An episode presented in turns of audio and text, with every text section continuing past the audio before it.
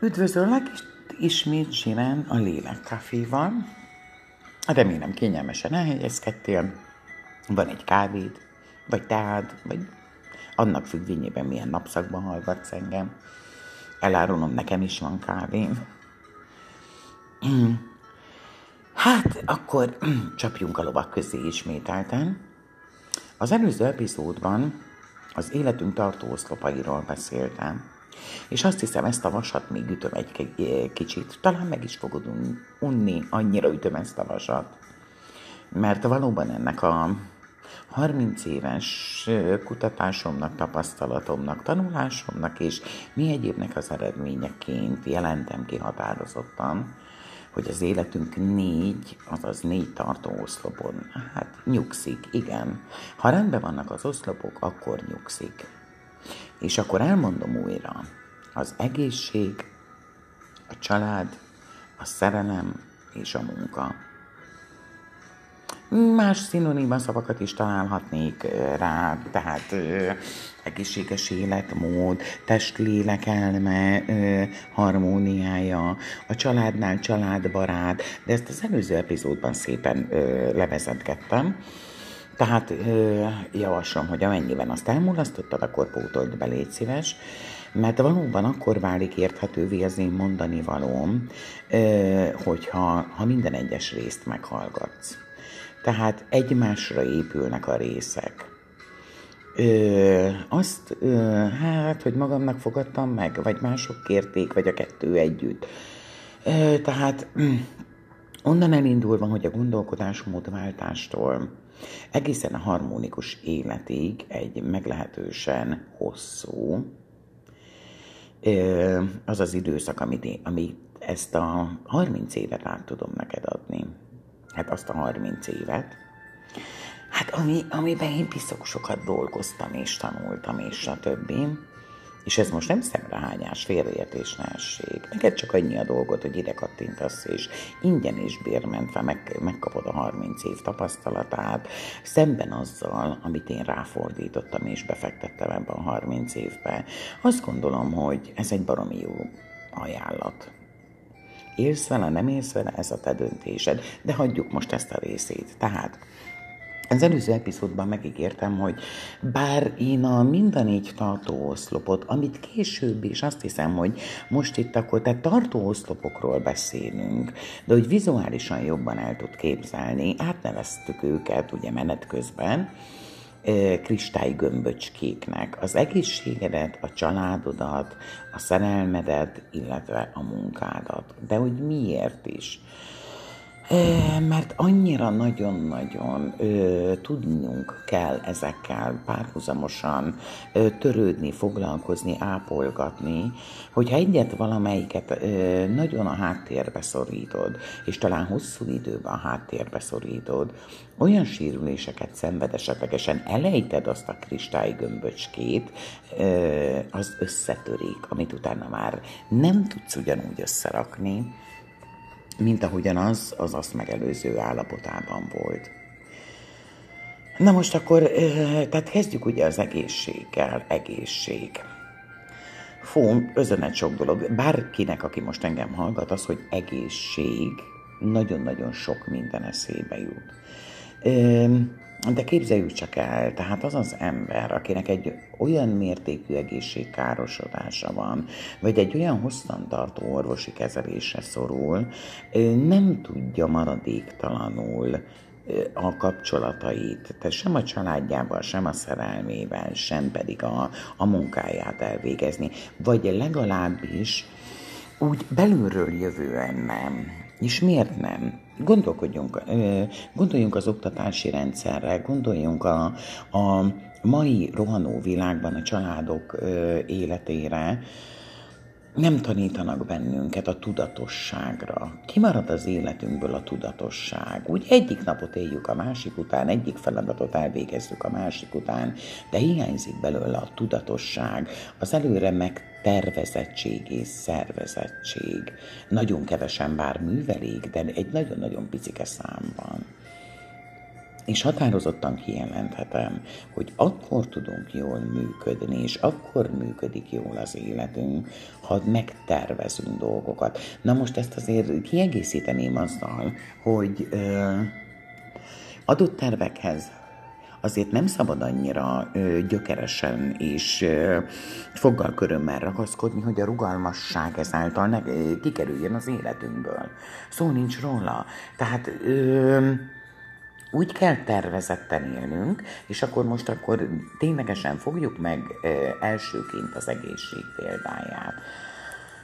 Hú, na szóval, hol is csapjunk a lovak közé? Mm, hát csak abban tudok, hogy nemrég került a birtokomban egy ö, Magyarországi, illetve európai statisztika, és nagyon-nagyon síralmasak az ott látott eredmények. Az, hogy milyen szinten ö, tombolnak a Magyarországon különböző betegségek, a daganat, az érrendszeri betegség és egyebek, de nem vagyok orvos, nem ez a dolgom. Tehát az én dolgom az az, hogy mindaz, akinek van olyan szerencsés helyzetben, nincs még kialakult betegsége, neki tudjak segíteni a megelőzésben, illetve akinek már van, neki tudjak segíteni a, hogy is mondjam, a túlélésben, az, a, a, ezeknek a beteg időszaknak az átvészelésében, illetve azon fiataloknak, akiknek van olyan vázliuk, hogy semmi gondjuk nincs, hogy próbálják az életükbe a tudatosságot beépíteni. Tehát egy ilyen nagyon-nagyon anyagi orientált világot élünk. És bemegyünk a boltba, és mit látunk, mi szemnek, szájnak ingere, gyönyörűen bele az arcunkba, stb. stb. stb. Nem feltétlenül kell mindent megvenni, és mindent megenni. Illetve azt mondom, mint az életnek minden területén, a mértékletesség az mindig megoldás lehet ténylegesen az élet minden területén, ha egy egészséges határt meg tudunk húzni. De hogy hol kezdődik az egészségünk? A test, a lélek és az elme harmóniájánál. Tehát amikor valakiben ez a hármas egység harmonikusan működik, akkor ott probléma nincs és nem lehet.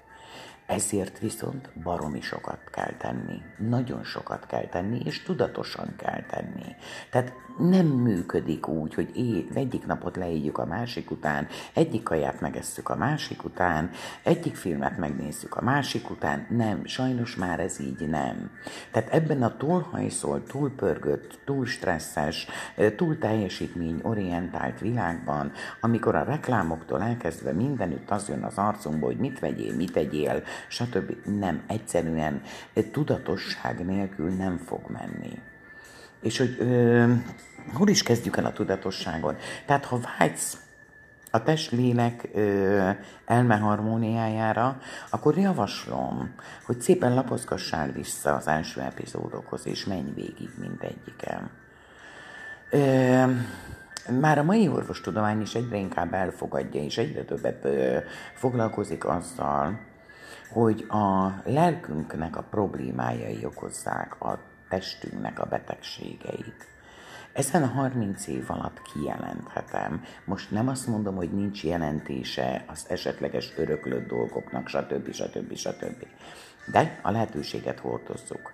De a lélek problémájaival, ha még erre rásegítünk, a borítékolom, tuti, hogy az ősöktől ö, öröklött hajlamot azt mi szépen ki is fogjuk ö, olyan módon termelni, ö, ami, ami tuti egy betegségé fog kialakulni.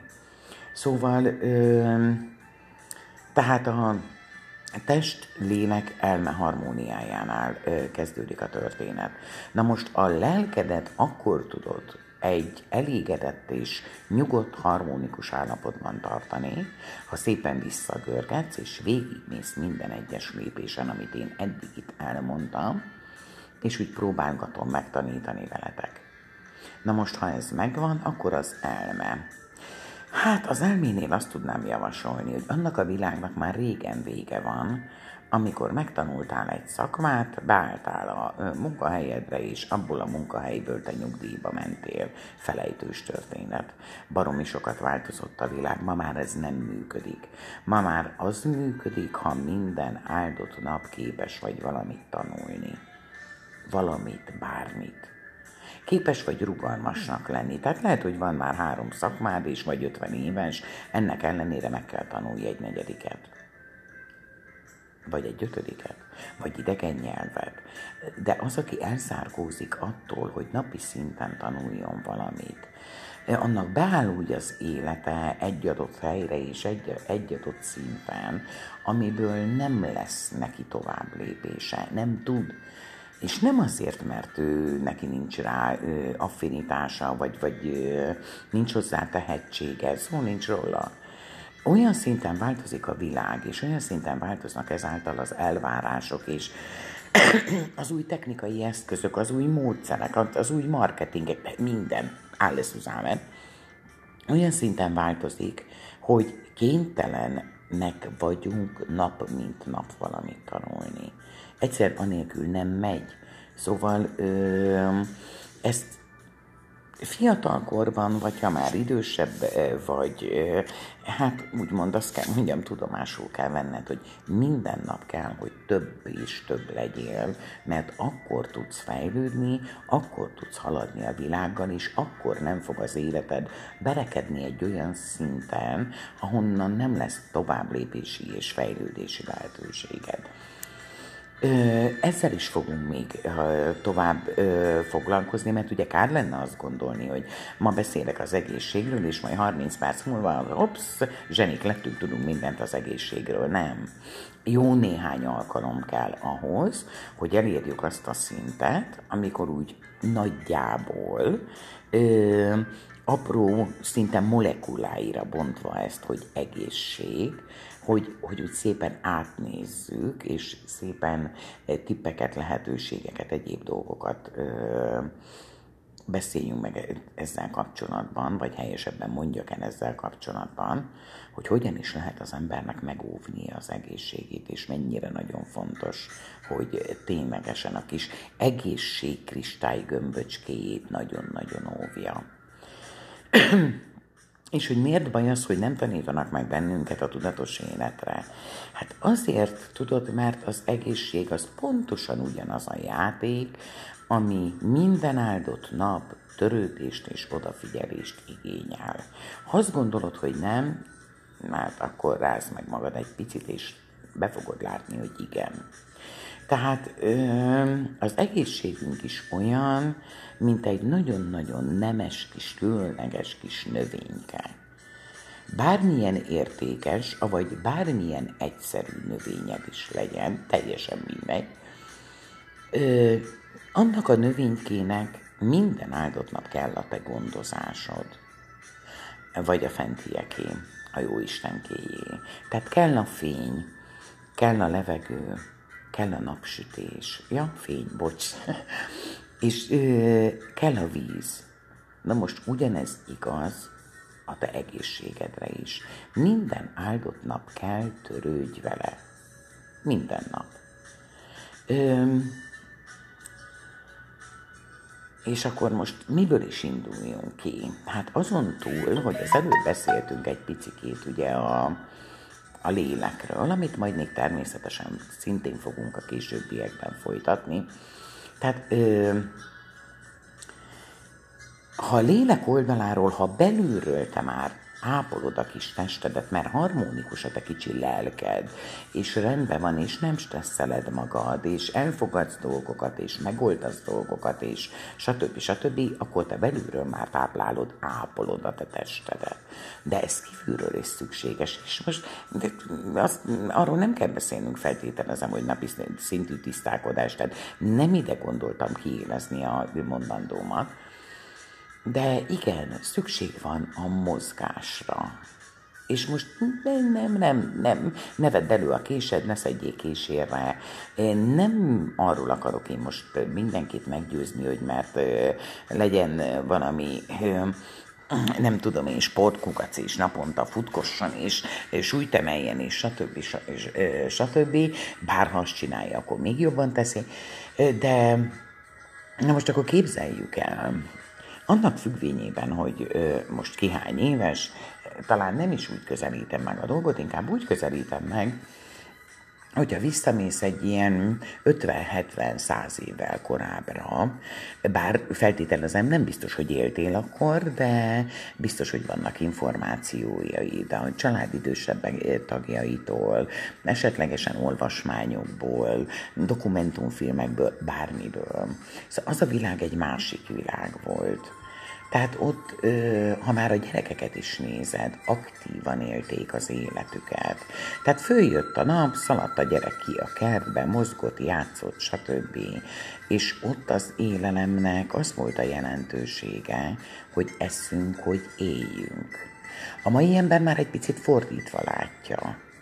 A mai ember időnként, e vagy nap mint nap, beleesik abba a hibába, hogy azért élnek, hogy egyek, de marhára nem azért. Persze, gasztronómiai élvezet, és hú de szuper, hú de jó, stb. stb. A legegyszerűbb dolog. Tehát van egy kis bánatunk, szükségünk van egy kis boldogság hormonra, belállunk a fékbe a sarki közértnél, berohanunk, jól bevásárolunk mindenféle krémes, csokis, akármiből, vagy ha nem elkészítjük otthon, betespedünk a tévé elé, és jól benyomjuk, és ej, de Frankó, milyen boldog lettem. Na most én nem azt mondom, hogy ezt az ember egész életében sose próbálja ki. Szó nincs róla, hogy én ilyet mondanék neked. Nem. Tehát a tapasztalatot úgy szerezzük, hogyha igen, merünk kockázatot vállalni, és az ilyen nagyon bűnös dolgoknak tűnő dolgokat is kipróbáljuk. De nem ez lehet a mozgatórugónk. Szóval akkor ö, menjünk vissza újra, sok-sok évvel ezelőttre. Tehát már ott gyerekkorban azzal kezdődött a, tehát tulajdonképpen az életút azzal kezdődött, hogy nagyon aktív fizikai életet éltek és tény is való, hogy ott abban a világban az jelentette a, a megelégedettséget, ha minden nap kellő mennyiségű fehér kenyér volt az asztalon. Akkor az volt az érték. De abból sem ettek annyit, hogy lefordultak a székről, mert nem volt annyi. Hát, hogy most ez jó vagy nem jó, igen, Szóval mm, nem mennék bele ebbe a részébe, mert valóban, amikor már csak az az egy falatka kellene az embernek, de nincs, de nem veheti el, mert kell holnapra, hát az valami kegyetlen rossz érzés lehet. Ugyanakkor az egészségüket tekintve lehet, hogy nekik könnyebb volt. Tehát nem volt ez a, ez a nem is tudom én, bőséghalmaza, amikor is egyszerűen nem, nem tud választani az ember, és néha a bőségzavarába beleesik abba, hogy ezt is, azt is, amazt is. Szóval azt hiszem, hogy ez semmiképpen nem jó. És hogyha ebben a régmúlt, sok-sok tíz évvel ezelőtti világban nézzük a, a hogy is mondjam, mm, tehát a felnőtteket is, kint a földeken, a kertekben, stb. stb. napkeltétől napnyugtáig dolgoztak. Tehát megvolt a szervezetük dolgoztatva. És ebből az következett, hogy abban az időben lényegesen kevesebb ember volt, aki ugye ott kezdte a problémájának a, a dolgait, hogy az a bizonyos csúnya-csúnya plusz kilók. És nem félreértés ne essék, Ö, semmi bajom a plusz kilókkal. Nekem is volt, valamennyi még van is.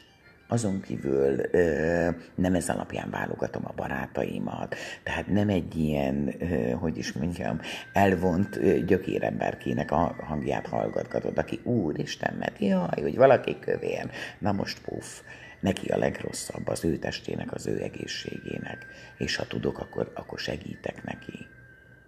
Tehát legyünk kedvesek jól érteni azt, amit szeretnék mondani. Szóval, ö, ö, hogy is mondjam, ö, jaj, Tehát nagyon-nagyon fontos, hogy mit és mennyit eszünk. Arról nem beszélve, hát nem ilyenben van az a mondás, hogy az vagy, amit megeszel. Tehát azért van ebben valami. Öm, de, de nem szeretem ezt a szót, ennek ellenére mégis használom. Szörnyű, pedig ezt nem szabad használni. Nem jó. Szóval akkor...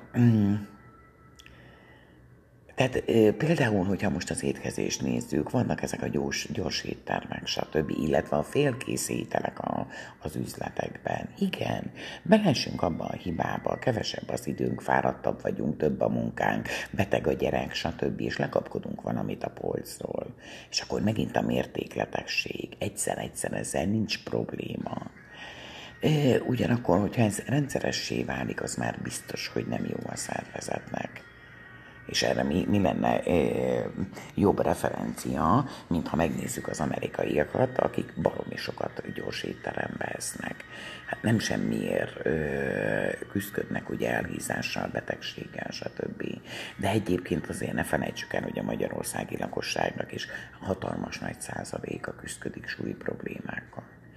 És igen, ami még ráadásul kegyetlen ebben az egészben, hogy ezek a félkész mindenféle vackot tartalmazó ételek árfekvései, a eh, magyar ember jövedelméből könnyebben megvásárolhatók, mint a normálisabb ételek. És ugye ez akarva akaratlanul is arra ösztönöz bennünket, hogy az olcsóbbat húzzuk le a polcról, mert hiszen arra van keretünk. Szóval, ha már eljutottunk idáig, hogy beszélgetünk itt az étkezésről, és már amikor valaki majd egyszer, mert egyszer mindenkinek leesik az a bizonyos 20 filléres, hogy Úristen, magamra szedtem x kilót, Úristen, már alig kapok levegőt, Úristen, már alig bírom bekötni a cipőmet, Úristen, nem jön rám a kedvenc ruhám, és akkor beleszalad egy ilyen véget nem érő, mindenféle ö, különböző kúrában, amiért helyből haragszom. Ja, miért? Hát az életem során én is kipróbáltam már mindent. Ó, de gondolt, hogy nem. Mindent az ég egyat a világon. Ami forgalomban van ö, a világban, tudti, hogy én mindent kipróbáltam. Mindent úgy, hogy nem ért két fillért se, csak a pénzt vittem. Tök egyszerű egyébként. Tehát ha már eljutottál odáig, hogy súlyfelesleged van, baromi egyszerű a történet. Kevesebb élelmiszert vigyél be, mint amennyit elégetsz. Pont. És eltűnik a fölösleges kiló. Ennyi. Semmiféle buta kúra, egyébként is a kúra, szóval gondoljuk végig. A kúra azt jelenti, hogy valami elkezdődik és valami véget ér. De most figyelsz, ha te 30-60-90 napig vagy addig, ameddig tolsz egy kúrát, és amikor azt abba hagyod, hát akkor jön az a, nagyon szeretik használni ezt a jó-jó effektusos történetet és szépen visszamászik a kiló, az esetek többségében nem annyi, amennyit leadtál, hanem annál sokkal több. Tehát nincs értelme nincs értelme a kórának, nincs értelme a pénzt dobálni az ablakon, fölösleges. Tehát ez megint meg a piac, a piac, a piac. Tehát tudod, az egyik kezünkkel adunk, a másikkal elveszünk, és most én senkit nem akarok megvádolni, és nem akarok itt nagy fú, micsoda elméleteket összehozni, de azért nem vicces a dolog. Mm, élelmiszeripar egyél meg mindent, fú, baromi jó csomagolása van, minden, vigyeded meg. Mit mutat a tévé? A kinder, mit tudom én melyik terméknél? Hát anyuka oda megy, kinyitja a hűtőt, és Jaj, de szuper, mert ad a gyerekének, és most akkor ezt magyarra lefordítva, akkor cuki egy anyuka, amikor megtöbi jó gejva édességgel a gyerekét. Hát szuper. Hát gratulálok, baromi jó reklám. Tehát, jaj, Jaj, na majd utána, amikor már mindent összeettél, a gyors éttermek és a mindenféle édes, ilyen, olyan, amolyan dolgokat, majd utána jön az, hogy jaj, hát itt vagyunk, jelentkezik egyik, másik, harmadik, tizedik, századik cég, na majd akkor fogyjál le. Ja persze, de azért is fizessél. Hát közben, hogyha soká esett le a tantusz, akkor meg járjál orvoshoz is, és vegyél baromi sok gyógyszert. Hát ez egy roppant ördögi kör. Egy hát kimondom, kimondom és elnézést is kérek. Ez egy undorító ördögi kör. Na, bele is köhögősödök. Nem szabad lett volna csúnyát mondanom. Szóval, ö, beletoljuk az arcodba a reklámokat, egyél meg mindent, mert akkor vagy cuki anyuka, hogyha tolod a gyerekedbe mindenféle édességet. Ö, meg jégkrém, meg nem, tehát fölösleges felsorolnom, mindenki tudja, miről beszélek. Majd utána, hát itt vagyunk, mi, fú, mi a legjobb, mi a zseni, mi a, így, úgy, amúgy, majd aztán fogyjál le, és még szedjél is gyógyszert. Hát tulajdonképpen a három legmenőbb ö, gazdasági ö, üzletág. Ennyi. Tehát ö, jól átcsesznek bennünket. Miért? Mert hiányzik belőlünk a tudatosság. Semmi másért, csak ezért tudnak bennünket átkenni. Mert ha végig gondolnánk, és hogyha megfelelő korban, mondjuk egy ilyen tini korban, ezt elkezdenék szépen megtanítani velünk, ja persze előtt, előtte a szülőkkel ugye vár, hogy kiskorba sem úgy nézzük ám a gyereket, hogy jaj, de cuki, de hízik. Hát az csak addig érdekes ugye a néhány hónapos koráig kontrollálják úgy a babát, hogy mennyit hízott. De ez nagyon hamar véget ér. És nem az a dolgunk, hogy felhízlaljuk a gyerekeinket, korán sem az a dolgunk. Az a dolgunk, hogy egészséges felnőtté neveljük őket, hogy képesek legyenek az önálló életvitelre. Nem játszik benne az a cucc, hogy jaj, de cuki, jaj, de sokat eszik, jaj, de hízik. Tessék, most bocsánatot kérek mindenkitől, de nem kis malacokat tartunk. Ott van jelentősége a hízásnak, hiszen le akarjuk adni, és pénzt akarunk érte kapni. És most ezért a csúnya hasonlatért szabad engem utálni, de azért éjszaka, amikor mindenki egyedül marad a lelki ismeretével, be fogja nekem, tehát magának be fogja látni azt, hogy bár nem túl szép hasonlatot toltam itt most le, de ez való igaz. És akkor tudatosság.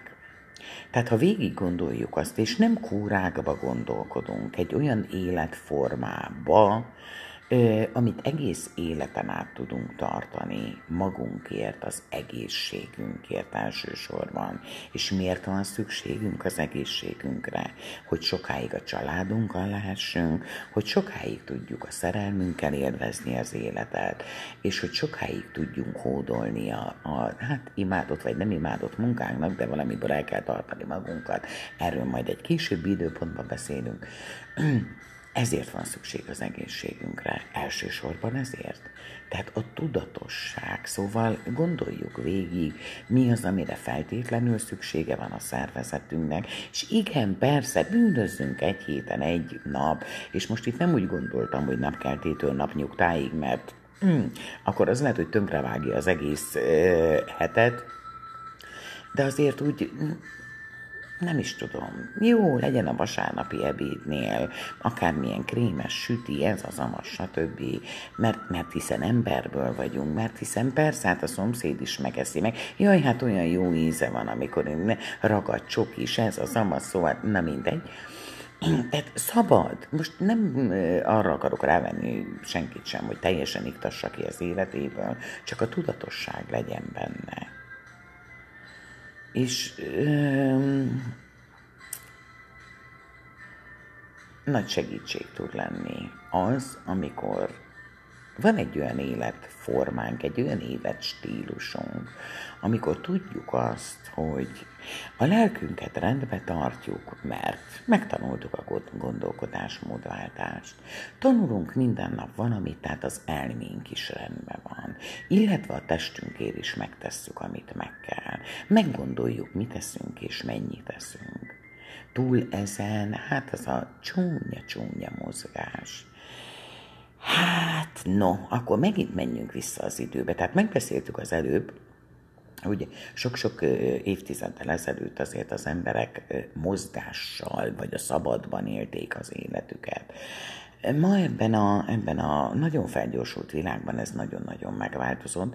Tulajdonképpen addig vagyunk a szabadban, amíg a A pontból elmegyünk B-be.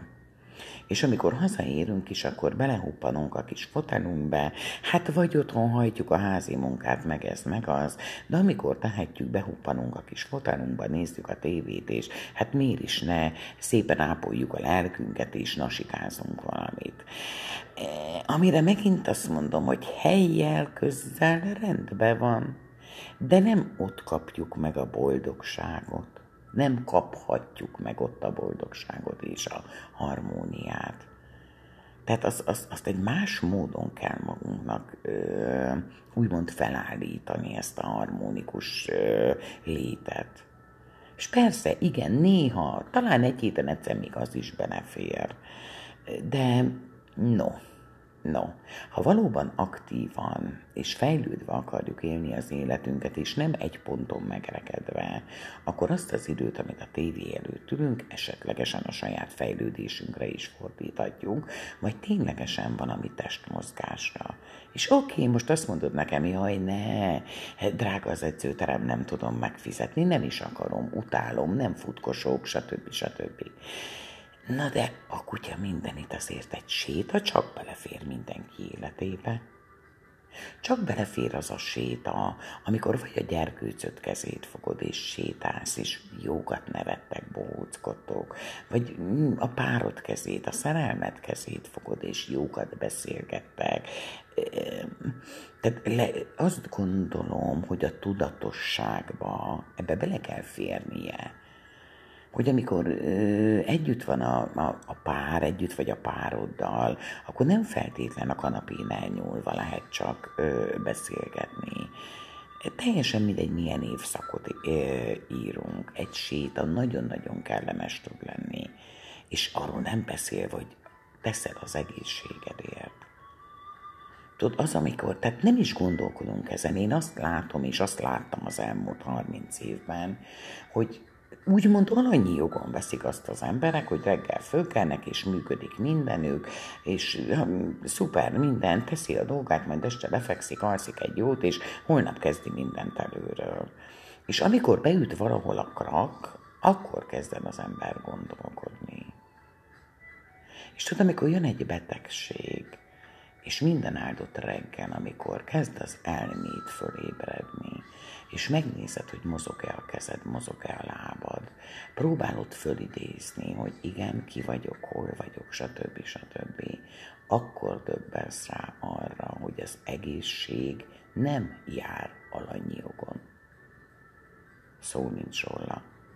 Az egészséget óvni kell, ápolni kell, gondozni kell és sokkal egyszerűbb. Ha most visszamegyünk az előbbi példámhoz, a növénykéhez, amíg egészséges a növénykéd, mert minden nap gondoskodsz arról, hogy megfelelő fény legyen neki, levegő legyen neki, víz, víz legyen neki, addig, ö, hogy is mondjam, eszedbe se jut az, hogy ez mekkora teher.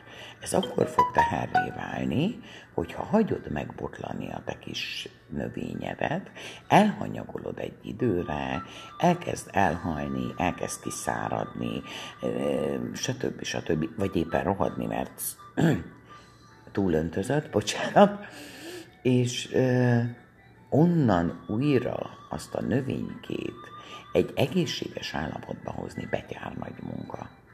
Tehát gondolj a növényre, betyár nagy munka. Akkor most miért?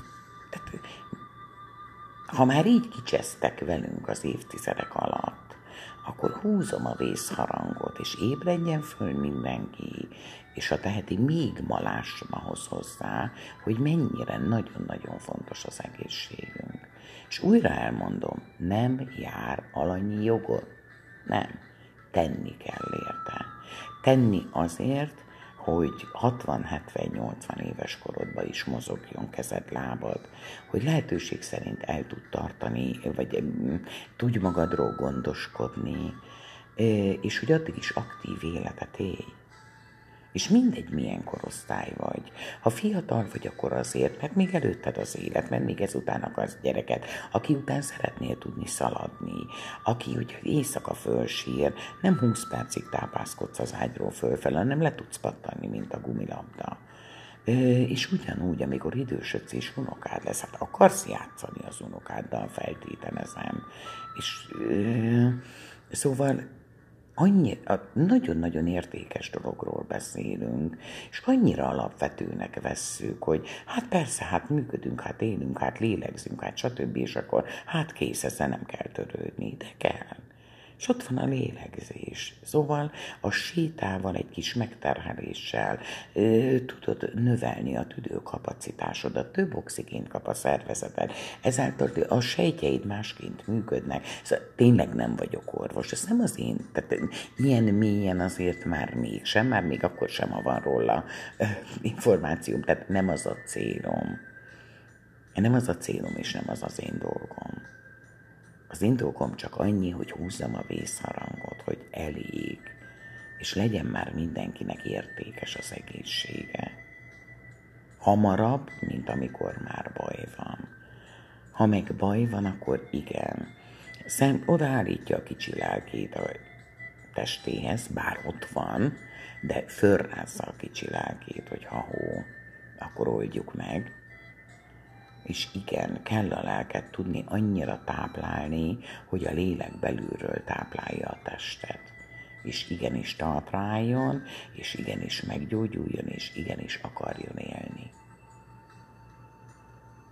Persze, szabad lemondani az életről, csak nem érdemes. És annyira klassz dolgok vannak, ha most újra mozgásról beszélünk egy őszi téli séta, persze nyáron ugyanaz, csak most december elejéhez közeledünk, és ezt minden nap meg lehet csinálni. Mindenkinek ott lapulnak a zsebébe a kis okos telefonok. Tudtok arról, hogy az egészséges életedhez a napi minimum 5000 lépésednek meg kell tenni. Egy tök egyszerű applikáció van a telefonon, alapból rajta van. És minden nap meg tudod nézni, hogy te azon a nap mennyit mentél és meg tudod nézni, hogy azzal, hogy éled az életed, rendbe tartod a családod, elmentél a munkahelyedre, stb. stb. Megvan-e neked az az minimum 5000 lépésed?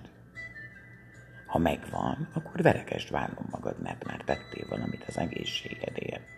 Ha ennek ellenére mégis mondjuk súly problémáid vannak, akkor nagyon könnyen össze tudod rakni, hogy akkor az étkezéseddel van a probléma. Tehát akkor azon kell változtatni. Persze a későbbiekben részletesen fogunk mindegyikről beszélni. Most ezeket, amiket így kiemeltem, azért tettem meg, hogy lásd, hogy mennyire sok oldalról kell erre az egyetlen dologra rávilágítani, hogy egészség nagyon-nagyon sok minden van benne, nagyon sok minden tartozik bele. És, akkor most mondhatod azt, hogy jaj, de hát dolgozok napi 14 órát, hát hol érek én rá erre, és ez, és az, és az. Uh-huh. És majd orvoshoz járni ráérsz? És hogy most én gonosz vagyok. Nem, nem. Nem tartom magam gonosznak. Csak próbálok szólni, kop, kop, kop, ha még nem késő, akkor tedd meg.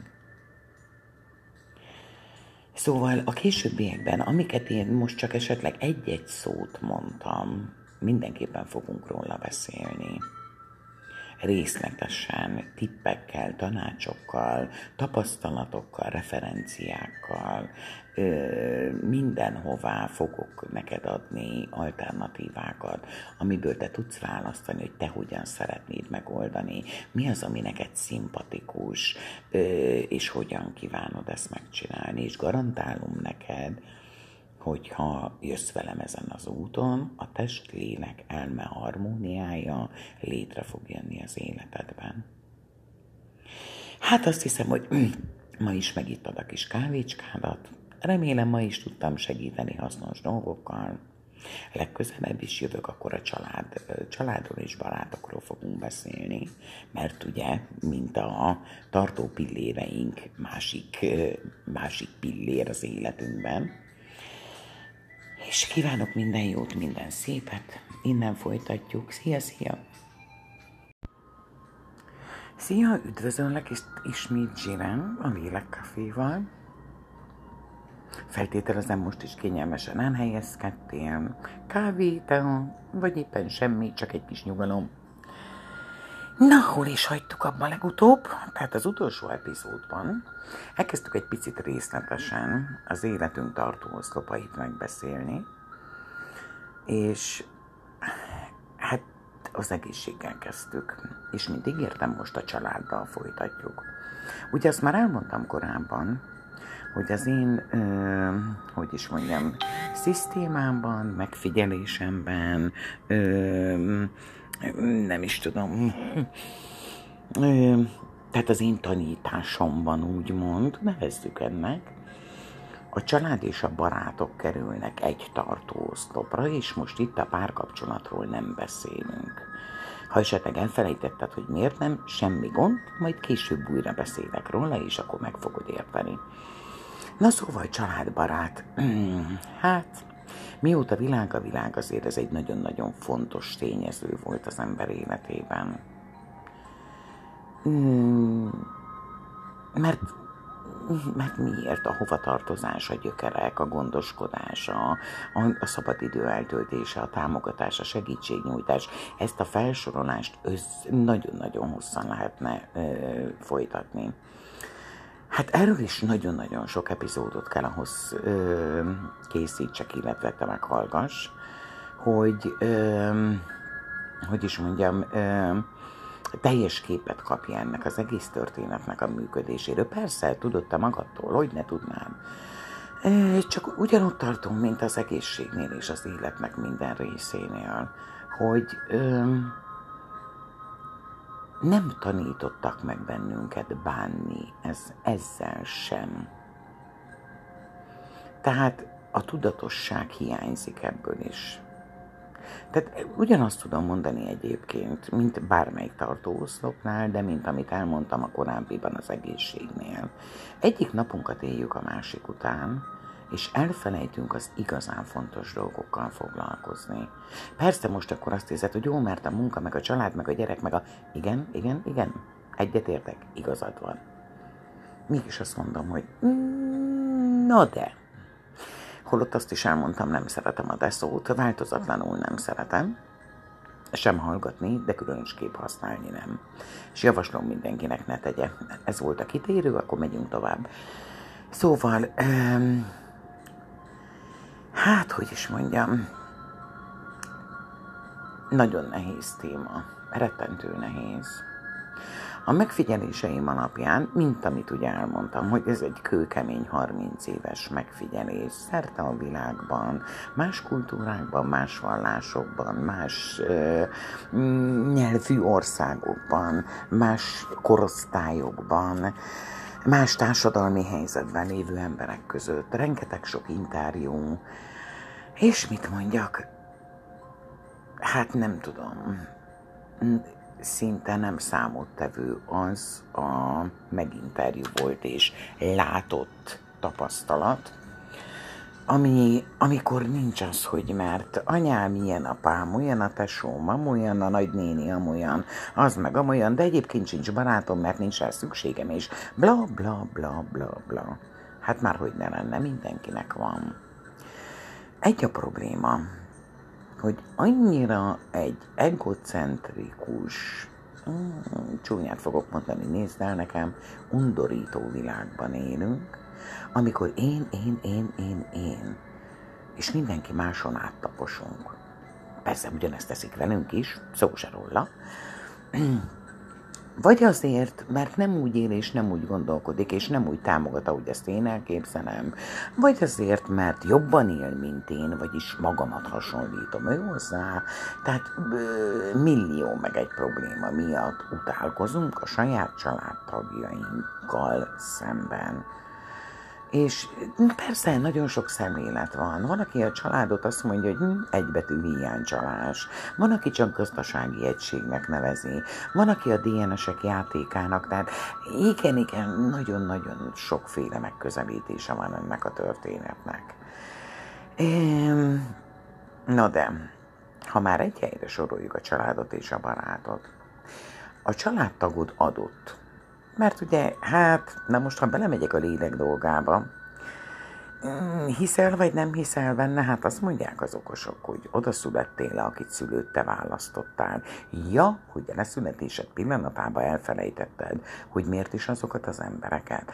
Lehet, hogy egy leckét kellett megtanulni tőlük, lehet, hogy egy kőkemény emberré kellett válnod, és ezért nem egy ilyen tutyi-mutyi simogatós, stb. anyuci apucit választottál, hanem kőkemény embereket, akik igen téged kőkeményen az életre megtanítottak, vagy az ő kőkeménységük által te magadtól, meg kiképezted saját magad. Na mindegy. A, a lényeg, hogy de a barát, az, tehát a család az adott. Adott a tesó, adott a szülő, adott a rokonok, viszont a barátot te választod magadnak. És ugyanazt a funkciót tölti be. Jó, nincs DNS kapcsolat, nincs vérkapcsolat, de ugyanazt a funkciót tölti be az életedbe, mint mint a család. A szeretve és szeret, szeretni és szeretve lenni. Persze, itt most ebben ugye nagy, ne felejtsük el, tehát olyan elcsépeltek ezek a dolgok. Bármilyen közösségi médiára fölmegyünk, állandóan szaladnak az arcunkba ezek a, a, az idézetek, aminek rohadtul semmi értelme. Semmi értelme, mert a saját ö, tréningelt ö, embereim között is özönet sok van, aki megosztogatja, mert olyan jó pofa, de nem alkalmazza. Sőt, sok esetben be is vallja, hogy nem is érti igazán. Szóval, akkor meg minek? Tehát nincs értelme. Attól nem, le, nem fog valaki jobban élni, sem lelkiekben, sem fizikálisan, mert ilyeneket osztogat meg csak úgy eszetlenül. Nincs értelme. Semmi értelme az ég egy a világon. Annak meg különösen nem, amikor ez a nagyon sok negatív dolog. Javaslok neked valamit, végezz egy tisztogatást az ismerőseid között. És ezeket a negatív ö, megosztó embereket már olyan értelemben, tehát akik állandóan a negativizmust tolják az arcodba, a családjukról, a mm, különböző mondások alapján, hírcsatornák dolgait, stb. stb. Tehát állandóan csak a negativizmus áramlik a megosztásaikból. Töröld le, nincs értelme. Nem szabad engedni, hogy az ember lelkébe ezek olyan mélyen belemenjenek. Hidd el, nekem behatárolja az egész napodat. Ezt garantálom neked garantálom neked, hogy pár ilyen megosztást megnézel, és be van határolva az egész napod. Na de most egyetlen egy témát nem akarok nagyon mélyen boncolgatni, inkább csak meg-megpendítenék egy-egy gondolatot, hogy tudd azt, hogy itt, hogy család, barát, a későbbiekben mi mindenről fogunk beszélni, mi mindent tanulunk meg úgy kezelni, és úgy élni, hogy valóban azt a mindenki számára úgymond életcélként tekintendő testlélek elme harmóniájában tudjon élni. Szóval elmondhatjuk azt, hogy gonosz a világ. Persze, ha gonosznak akarjuk látni, akkor mindenki gonosz, tény és való. Mindenki sunyi, alattomos, ilyen, olyan, amolyan. Csak hogy a világ olyan, amilyennek mi akarjuk látni. És akkor most itt jön az, hogy jaj, mert hogy suc politika és homokba kell dugni a fejünket. Nem, nem kell. Hmm, meg kell próbálni megérteni a másikat. Emlékszem még a kedvesség epizódra? Menj vissza, hallgass meg újra. Szóval attól, hogy valaki veled rossz, és attól, hogy téged úgymond bokárug, és ha te visszaadod, az jobb lesz? Tehát nem, ugye te is tudod, hogy nem.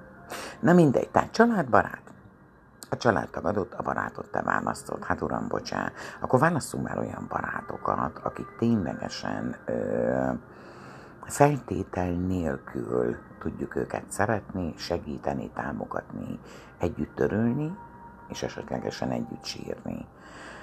Mert, mert ez a lényeg ennek a történetnek. És igen, mm, hogy is mondjam, szükségünk van emberekre, bár szabad élni magányos farkasként, bár magam is azt tanítom, hogy a körülmények ne befolyásolják a te hangulatodat, a lelki világodat, a stb.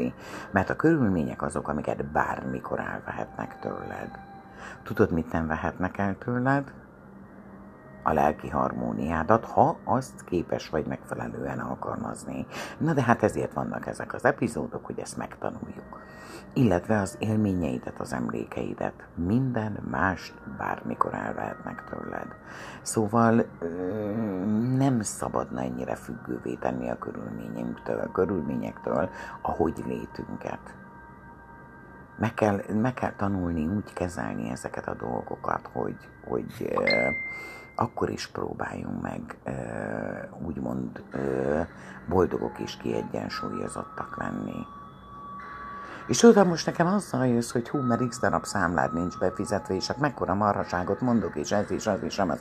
Persze, mérgelheted magad, csapkodhatsz a falhoz dolgokat, sírhatsz, de attól nem oldottad meg csak még, ö, hogy is mondjam, mm, még rosszabbítottál a, a meglévő helyzetet, mert elcseszted a saját hangulatodat, teleraktad magad aggódással, félelemmel, amit természetesen oda tükrözöl minden egyes embernek, aki a közeledbe kerül. Szóval a X nagyságú bajból csináltunk egy XR százat mondjuk, tehát nincs értelme, semmi, semmi értelme.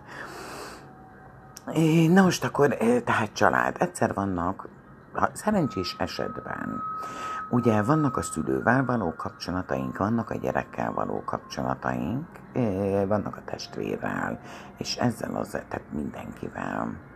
Na most, hát, bevallom őszintén, időnként irigykedve nézek vissza arra a világra, amikor a technika még nem rabolt el ennyire az embereket, illetve az emberek elméjét, és, és, és az emberek törődtek egymással. Biztos láttál már olyan filmet, ha meg nem is élted azt a helyzetet, amikor téli estéken a, a rokonok, a, a barátok, a nem tudom én ki, együtt kukoricát morzsoltak, beszélgettek, énekeltek, vagy pusztán csak azért gyűltek össze, hogy kártyázzanak, és nem csavált az áram a petrón, tehát ne, vagyis a dróton nem, akkor még a petróleum lámpából világítottak és ennek ellenére annál a fénynél is képesek voltak az emberek jól érezni magukat. Ma meg el vagyunk a nagy luxi életünkbe, nem kell a kútról hordani a vizet, folyik a csapból, stb. stb. És mégis állandóan elégedetlenkedünk, mégis mindig fúrunk valakit. Szóval, ha úgy egyszer ráérnénk, és leülnénk, és ezt végig gondolnánk, akkor tisztában lennénk vele, hogy mennyire hálásanak kellene legyünk az életnek.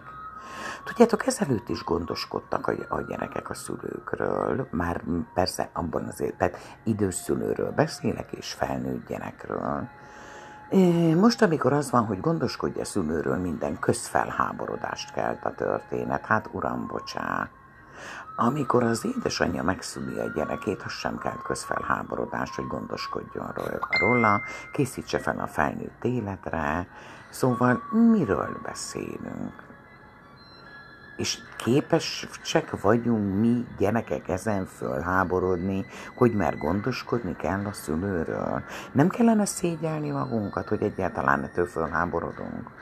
Ja, mert hogy a, hogy a pénzhajhászás és a luxi élet és stb. És jaj, hát akkor ezt valamennyit el kell venni a családtól, persze. Pont úgy, ahogy az édesanyánk és édesapánk elvette saját magától, hogy a kölkének cipőt és egyéb dolgot vegyen. És basszus, nem volt fölháborodva, tök természetes volt neki. Tehát nem vagyunk mi egy kicsit kicsavarodva, egy icipicit leheletnyit önzőek, és, és olyan nagyon furcsán gondolkodóak. Szóval vannak bizonyos országok, ahol ez mindig is így volt, és így lesz. És senki nem háborodik föl. Ez mindenkinek tök természetes. Sőt, ki nem adná a szülőt a kezéből, hogy más gondoskodjon rajta. Persze vannak azok az élethelyzetek, és nagyon sok szülő kéri azt, hogy ő szeretne egy jó arcú otthonba bemenni, ahol ő a vele egykorúakkal ő még ott tud beszélgetni, időt tölteni, szórakozni. Persze, olyan is van, nincs, nincs belőle probléma. Azt gondolom, hogy egy idős ember az esetek többségében meg tudja mondani, hogy mit szeretne, és ő hogyan érzi komfortosan magát, hogyan tud boldog lenni. Tehát mm, mindig van egy olyan megoldás, ami mindenkinek megfelel. És akkor tovább megyek, tehát el vagyunk a luxi életünkben. X tíz évvel ezelőtt, amikor szint úgy gondoskodtak a szülőkről, mi, meg természetesen megszületett új, tehát hogy is mondjam, a megszületett babákról is úgy, hogy x száz méterről egy kútból hordták a vizet. Mégis kimostak, mégis megfürdöttek, mégis főztek. Szaladtak a patakpartra, mostak, és a kutya tudja micsodák. Ja, hogy nem volt ezernyi ruha. Hát igen, ez a mai világon egy kicsit elszaladtunk, és persze ez mind-mind ilyen társadalmi történet. Ez semmi másról nem szól, csak a, a piacról, a kereskedelemről. Adjunk el neked ilyen cipőt, olyan cipőt, ilyen ruhát, olyan ruhát. Persze lehet abból hat gardrób szobányit fölhalmozni, hogy mennyire jó, meg mennyire nem, hát ezt mindenki döntse el maga. Tehát mm, hogy is mondjam, ezt nem az én dolgom eldönteni. De akkor még mindig ott tartunk, hogy olyan dolgokból csinálunk problémát, amiből nem kellene. Hát az meg már csak havatortán, hogy a mai gyereknevelésünk az siralmas. Olyannyira siralmas, hogy elképzelni nem tudom, hogy amikor majd ezek a gyerekek felnőtté válnak, és ö, hogy is mondjam, készek kellene álljanak a felnőtt életre, hogy önállóan talpon maradjanak, felelősségteljes életet éljenek, hogy mennyire lesznek rá képesek. Szóval, amit látok magam körül, ez a rettentően túl aggódjuk a történetet, telerakjuk a gyerekünk fejét mindenféle bomburnyáksággal, mert jaj, szegény gyerek korán kell kelnie, jaj, szegény gyerek elvárások vannak az iskolában. Persze, változott a világ, igen, tehát más az oktatási rendszer, stb. stb. Na de arra is szívem, te nem keltél föl korán, mert ha nem, akkor barobi mázlista vagy. Neked az iskolai kötelességeiden túl nem voltak egyéb feladataid, ház körüli feladataid, vagy hogyha a családod, nem is tudom én, mezőgazdaságban tevékenykedett, akkor nem menték kapálgatni, krumplit szedni, stb. stb. stb. Ó, dehogy nem. És a mai gyereknél meg ott tartunk, hogyha a saját tányégát el tudja tenni az asztalról, mindjárt leszaltozom, hogy jaj, szegény gyerek olyan túlterhelt. Jaj, úristen, hát nehogy lehessen már a kicsinek a keze, mert valamit megcsinál. De ez egy nagyon-nagyon rossz irány.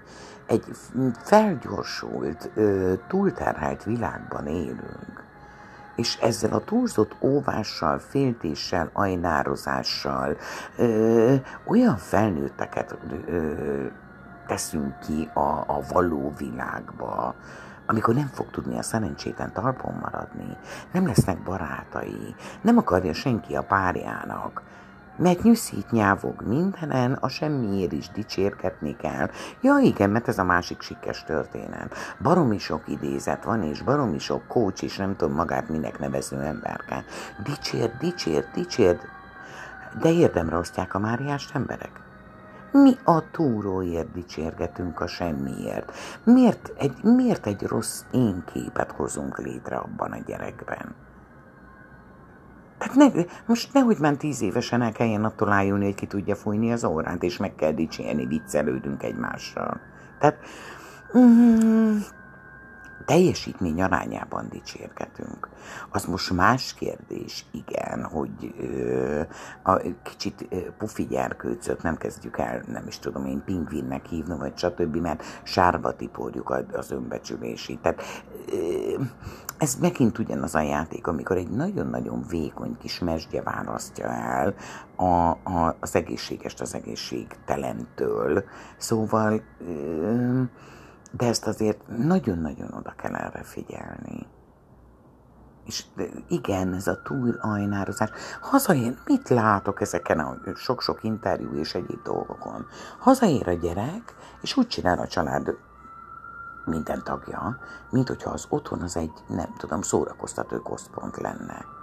Dobjon el mindenki mindent, teljesen mindegy, hogy két éves a gyerek, vagy akármennyi idős, dobjon el mindenki mindent, mely a gyereket szórakoztatni kell meg, meg ajnározni, meg dicsérgetni, meg persze foglalkozni kell, beszélni kell vele. De az is túlzás, amikor egy néhány éves gyereknek az egész napját kitöltő állandó programot tolnak rá. Mikor fog tudni a kreativitása fejlődni? Szóval van egy bizonyos életkor, amikor illik annak a gyereknek önmagát lefoglalnia. És attól, hogy te körbeugrálod, és mindig le akarod kötni a figyelmét, elnehít, hogy te jobb szülő vagy. És elnehít, hogy nem ártasz vele a gyereknek. Majd ugye jön a tinédzser, aki beesik és megeszi a kajáját, és cseszik odaig pakolni a tányérját, és vagy a leckéjét csinálja, vagy nem, leginkább a elektronikai kütyügyét nyomkodja, aztán betes meg a tévé elé, ha egyáltalán látod, mert ugye a nagy luxi életbe talán beraktad a tévét is a szobájába, hogy nehogy már lásd a gyerekedet talán naponta 5 percnél tovább, milyen jó pofa dolog az, ha ki se jön a szobából, mert folyamatosan bent van, mert minden szórakoztató kütyű ott van meg, és jaj de hát jaj de jó, lefoglalja magát a gyerek. Kérdés, hogy mivel? De majd később még erről is beszélünk. Szóval, szóval, szóval. Tehát ezek a nagy-nagy családi kapcsolatok, amikor az emberek évekig nem nyitják egymásra az ajtót. És rendben van, igen, már most a távolságok is másak. X évtizeddel ezelőtt még az érzemében mindenki a szülőfanujában, városkájában, vagy legalábbis annak vonzás körzetében maradt, egyszerű volt a kapcsolattartás. Ma már szinte kontinens távolságokra élünk a családunktól. Ennek ellenére akkor is olyan technikai eszközök vannak nekünk, amit ha valóban arra használnánk, amire kellene, és ami pozitív, mert ugye ó, sok marhaságot elolvasni, különböző ö, megnézegetni, különböző ö, közösségi oldalakon, az ugye semmit nem ad az életethez, nem visz előrébb. Az, hogyha ö, az elektronikai eszközt arra használnád, tehát technika vívmányait, hogy a családtagjaiddal és a régi barátaiddal tartanád a kapcsolatot, és egyszer-egyszer egy-egy jót beszélgetsz, akkor talán még ö, élhetőbb lenne az élet és talán nem hűlnének ki, és nem távolodnának el a kapcsolatok. De ma az is baromi sikkesám, hogy mindenki annyira rohadtul elfoglalt. Ha másról nem, a sok szenny sorozattal, amit képes is leül a tévé elé, és több óra hosszát naponta ott tölt, és ki tudod számolni, hogy az életedből mennyi időt töltesz a tévé előtt. Ja, és az már csak abba tortán, amit nem, nem is most kellene elmondanom, de eszembe jutott, akkor elmondom. Tehát az már csak abba tortán, tudod, amikor leülsz a tévé elé, és órákon át lesed azt az ajdobozt, tulajdonképpen mit csinál az az ajdoboz? Mit tesz az életedhez? hát a megélhetésedben nem segít. Ha esetleg jól célirányzott műsort választasz, akkor talán még a boldogságodat, boldogság hormonodat tudja befolyásolni. Vagy nem. De annál sokkal többet érnének az igazi húsvéremberi kapcsolatok az, amikor leülnél valakivel, meghallgatnád, odafigyelnél rá, ő is te rád, elbeszélgetnétek a szépet, a jót, ugyanakkor a bántót, a rosszat, kirándulni, sétálni egyet, stb. stb. Vagy netán talán azt mondod, hogy te egy jövedelem kiegészítő tevékenységgel foglalkozol ebben a bizonyos szabadidődben. Nem. Ülünk a tévé előtt, hát persze, apukák viszik a sörüket, anyukák az egyéb dolgot, meg a gyerek a nasít. Tehát tulajdonképpen a, a zajdobozunk az egy ilyen életfelzabáló és pénzabáló van, ami. Mert hogy semmi értelme nincs, ebbe biztos lehetsz. Semmi. És persze vannak azok a napok. Most én nem mondom, hogy egy héten, két hét, vagy esetleg két hétben egyszer ne legyen olyan, hogy fú, mert a család közösen filmezik. Valami olyan értelmes dolgot, amiről tudnak beszélgetni is utána. Nagyon-nagyon jó pofon dolog a gyerekekkel megbeszélni dolgokat. Nagyon szeretik a, a, a gyerekek megbeszélni a, az életszagú dolgokat, és marha sokat tanulnak belőle. És ezeket ki kellene használni. És megint ott tartunk, hogy tudatosság. Tehát nem csak úgy meg éljük egyik napot a másikra. Hazaértünk, letettük a lantot, valamit kotyfasztottunk, főztünk valamit, na jó, hát akkor dőljünk be a tévé elé, chipszel, ezzel, azzal, kólával, stb. És akkor jó, jó el vagyunk, eltelt az este, lefekszünk, aztán majd holnap kezdünk előről mindent. Hát ez egy piszok rossz út, amit lehet, hogy most még nem tudsz és nem érted, hogy miért mondom ezt, hiszen olyan sikes dolog este megpihenni a tévé előtt. Lehet, de hogy nem a legjobb út, abba biztos lehet. És majd ez későbbi epizódok során ki is fog derülni, vagy legalábbis igyekszem rávilágítani. Hát az, hogy elfogadod vagy sem, az már más lapra tartozik, de igyekszem rávilágítani erre a dolgokra, vagy ezekre a dolgokra. Az, hogyha már barátról beszélünk, milyen, tehát, hogy is mondjam, a barátainkkal is igazi életszagú életet élni. Tehát, hiszen azért lennének a barátok, hogy élményeket szerezzünk. És ha már itt tartunk, ugye tegnap beszéltünk az egészségről, mennyivel hálásabb lenne a mi szervezetünk azért, hogyha például most teljesen mindegy, hogy apus este, anyus este, vagy együtt a baráti társaságok, sétálnának egyet, beszélgetnének, esetlegesen elmennének, mit tudom én, kosarazni, focizni, bármi ahol élmény van, ahol nevetés van, ahol, ahol, ahol nem is tudom én. Tehát ezek annyira pozitív dolgok tudnak lenni, de nem. Mi már lusták vagyunk, ugye, mert, mert jaj, annyira sunyi a mi szervezetünk, nem megyünk el most az egészség felé. Hagyjuk, majd legközelebb. Majd amikor soron következik ismét az egészség téma, tehát jobban kellene tudni tudatosabban kellene ezt a családbarát dolgot is kezelni.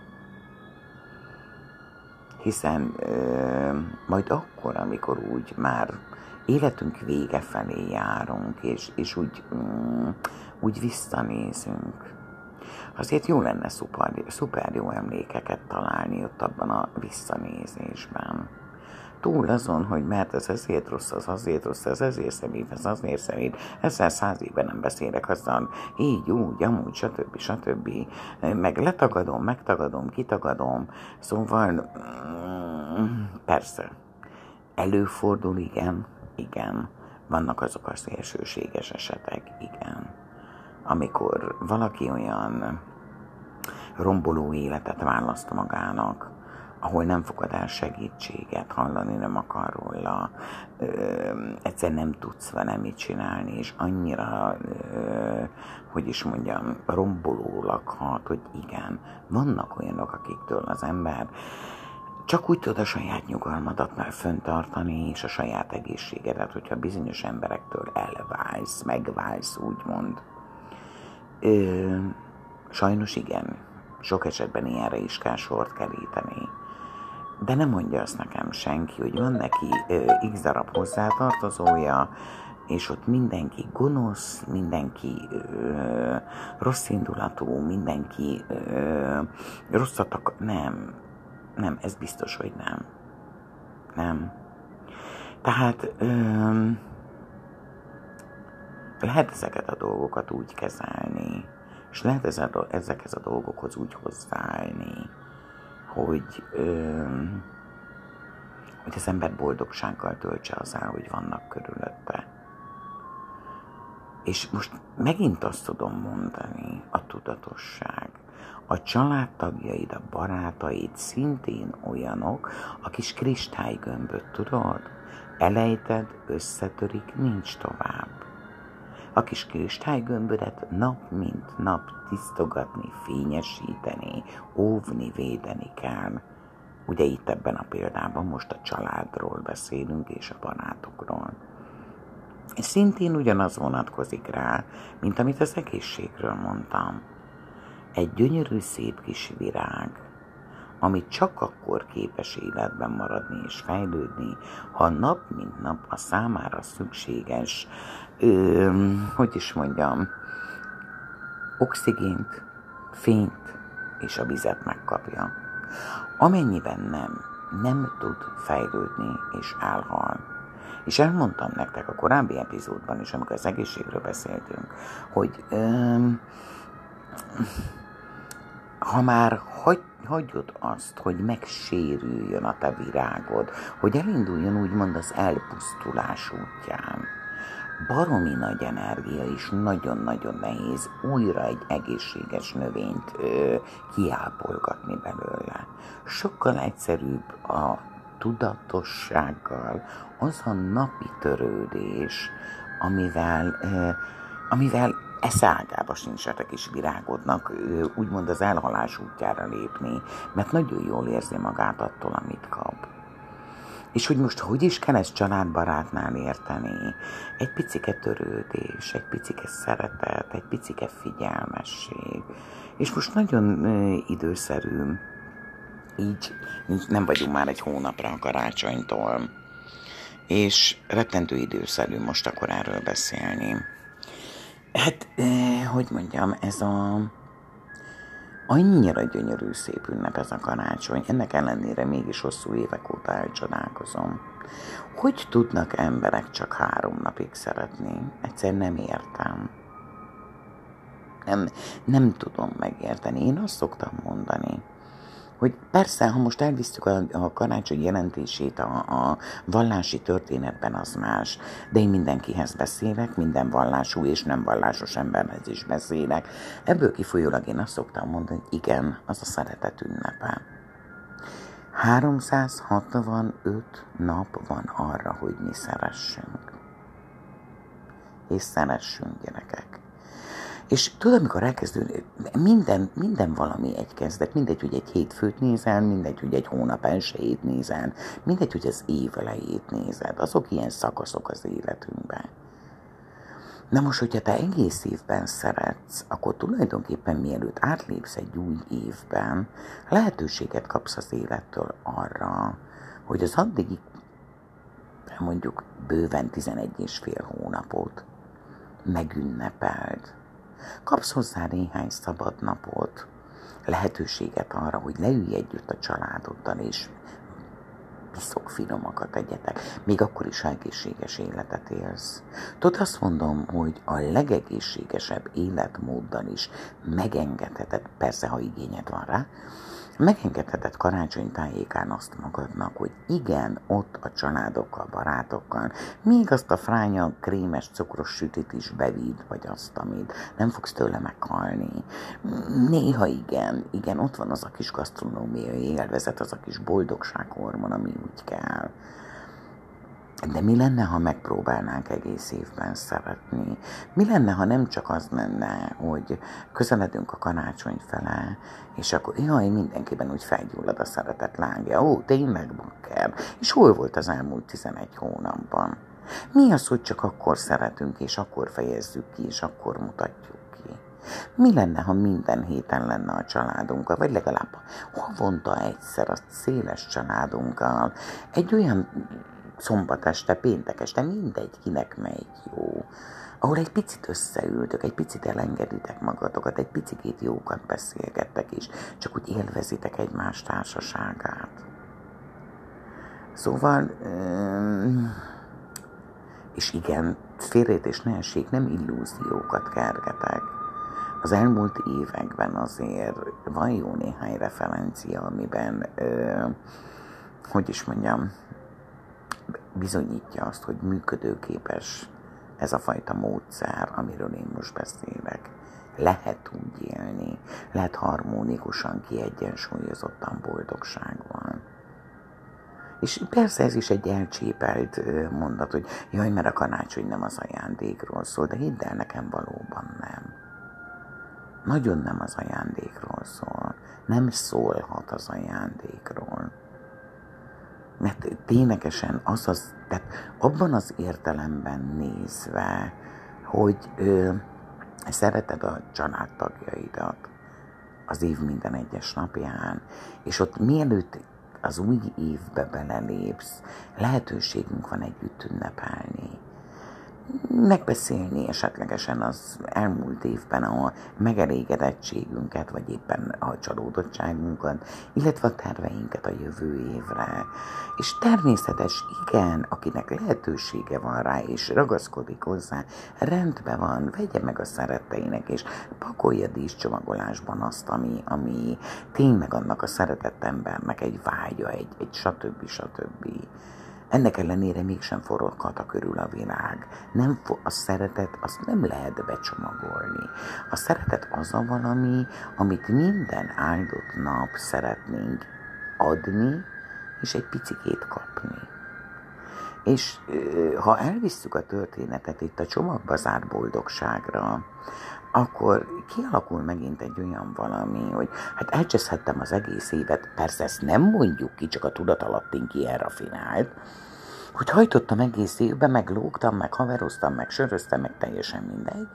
De nem probléma, mert fú, hát akkor egy csomagot rakok a gyereknek a falnál, hogy óra rántja. Ó, tényleg. Akkor elárulok egy titkot.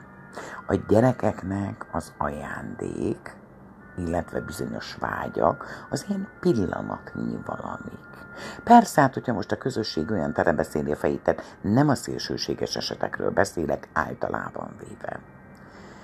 Ugyanakkor, amikor gondolj te magad vissza a te saját életedre, ha visszagondolsz a gyerekkorodra, a hangulatra, az érzésre emlékszel, arra a törődésre, arra a melegségre, arra a szeretetre, amit te kaptál karácsonykor. És igen, lehet, hogy volt egy fú, nem tudom én, egy kisfiúnak egy gyönyörűséges bőrfoci vágya, vagy egy kislánynak egy hajas baba, és emlékszik az érzésre, hogy ő azt megkapta.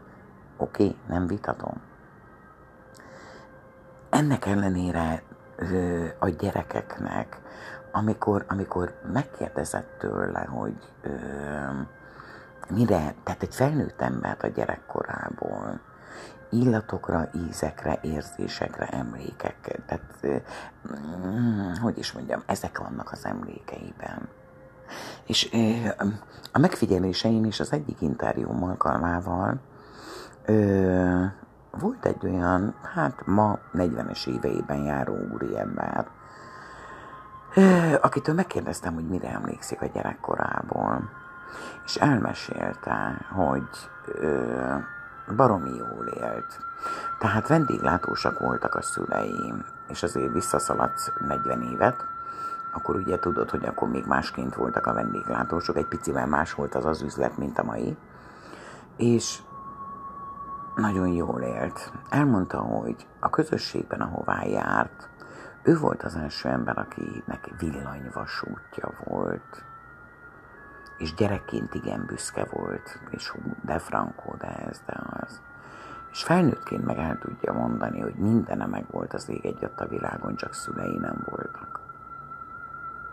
Időt nem kapott a szüleitől, emléket nem kapott a szüleitől, semmi olyan értékes dolgot nem kapott, amit azért nem pénzért tudunk megvenni, mert nincs akkora érték, amennyit fizetni kellene érte a szeretetért, a törődésért, a, a, a toleranciáért, az, a, a közös pillanatokért.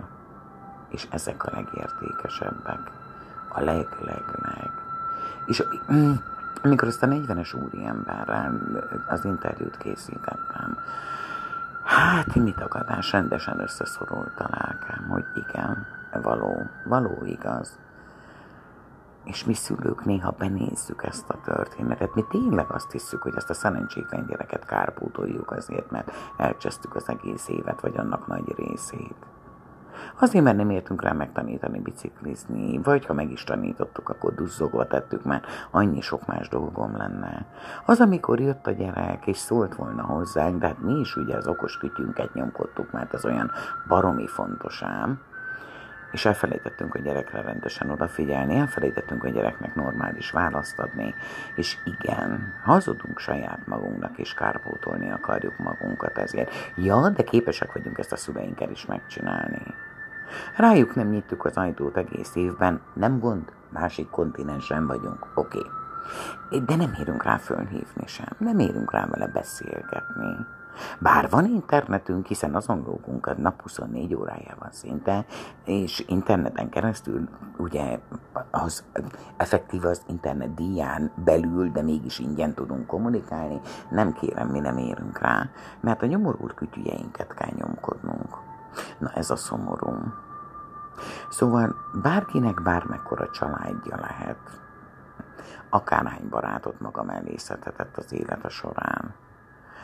Ha csak arról szól a történet, hogy én, én, én, én, én, és elfelejtek foglalkozni a másikkal, elfelejtek vele azonosan kommunikálni, hát akkor az lesz a vége, hogy magányosak leszünk és gyűlölni fogunk mindenkit. Hát erről mindenképpen sok-sok részben fogunk bővebben beszélni, pont úgy a törődésről, mint a kommunikációról, illetve a kommunikációt kezdeném először. Nap mint nap azt tapasztalom, hogy sem családon belül, sem baráti körben, sem munkahelyen, sem sehol nem tudunk kommunikálni. Nem és olyan kapcsolatok mennek tönkre, és, és dobálnak egymásra kígyót, békát, szedik egymást késére, villaérre, mindegy, minek, minek mondjuk, ami simán tudna működni, ha a két fél ugyanazt a nyelvet beszélni, és itt most csak átvitt értelemben beszélek ugyanarról a nyelvről, mert basszus ugyanaz beszélik. Tehát nevezetesen mondjuk, mondjuk azt, hogy mind a ketten magyar anyanyelvűek. És odadobnak egymásnak valamit, nem konkretizálják, hogy drágám, vagy, vagy anyám, vagy gyerekem, mit értesz ez alatt a szó alatt? Stb. Nem. Ő oda, az egyik oda vágta, a másik, hogy hát persze, a rohadékja, mit mondott, a szemét pofátlanja, stb. stb. Mit képzel ez magáról? Ja, meg se kérdeztük tőle, hogy hogy érti. Nem. Meg se akartuk érteni, de hogy akartuk. Ja, és sok esetben, amikor beszélünk, és nem is akarjuk, hogy értsen bennünket a másik, rohadtul nincs időnk részletesen beszélgetni, mert a kütyüket, azokat nyomkodni kell ám. És belül hajt az a valami, hogy jaj, hány üzenetem van, hány lájkom van, hány hülyeségem van, és nem foglalkozunk az élő húsvér emberekkel. Na tehát valahol itt kell kezdenünk ezt a családbarát történetnek a kiépítgetését. Mert egyébként nem műkszik. Egyébként csak meghal, mint az a növény, amit elfelejtesz gondozni. Elfelejtesz, mint olyan tudod, hogy egy sötét velem beletetted, és csodálkozol, hogy miért rohadt ki a földből. Hát basszus, Na, miért? Na, az emberi kapcsolatok pont ugyanilyenek. És akkor is, ha családról beszélünk, akkor is, ha barátról. Hát szóval, ezt itt még mit boncolgatnunk. Ezt tekintsd úgy, hogy az életed egyik tartóoszlopának, ami most ugye a családbarát, egy picikét ilyen dióhéjban néhány témát most bedobtam neked, hogy, hogy mégis tudd, hogy, hogy miről is van szó. És amikor következő héten újra a családdal ö, fogok neked egy epizódot mondani, akkor a kommunikációról fogok beszélni. Hogy hogyan is kellene neki állni annak, hogyan is lehetne vagy a jó kapcsolatot megtartani jónak, vagy a megromlott kapcsolatot a tisztességes kommunikációval jóvá alakítani. Hát remélem ma is tudtam valamennyit hozzátenni az életedhez. Nagyon szépen kérnek, vigyázz a kis kristálygömbjeidre. Nagyon-nagyon fontosak. Nagyon-nagyon fontosak. Nem hiába nevezem az élet tartó oszlopainak.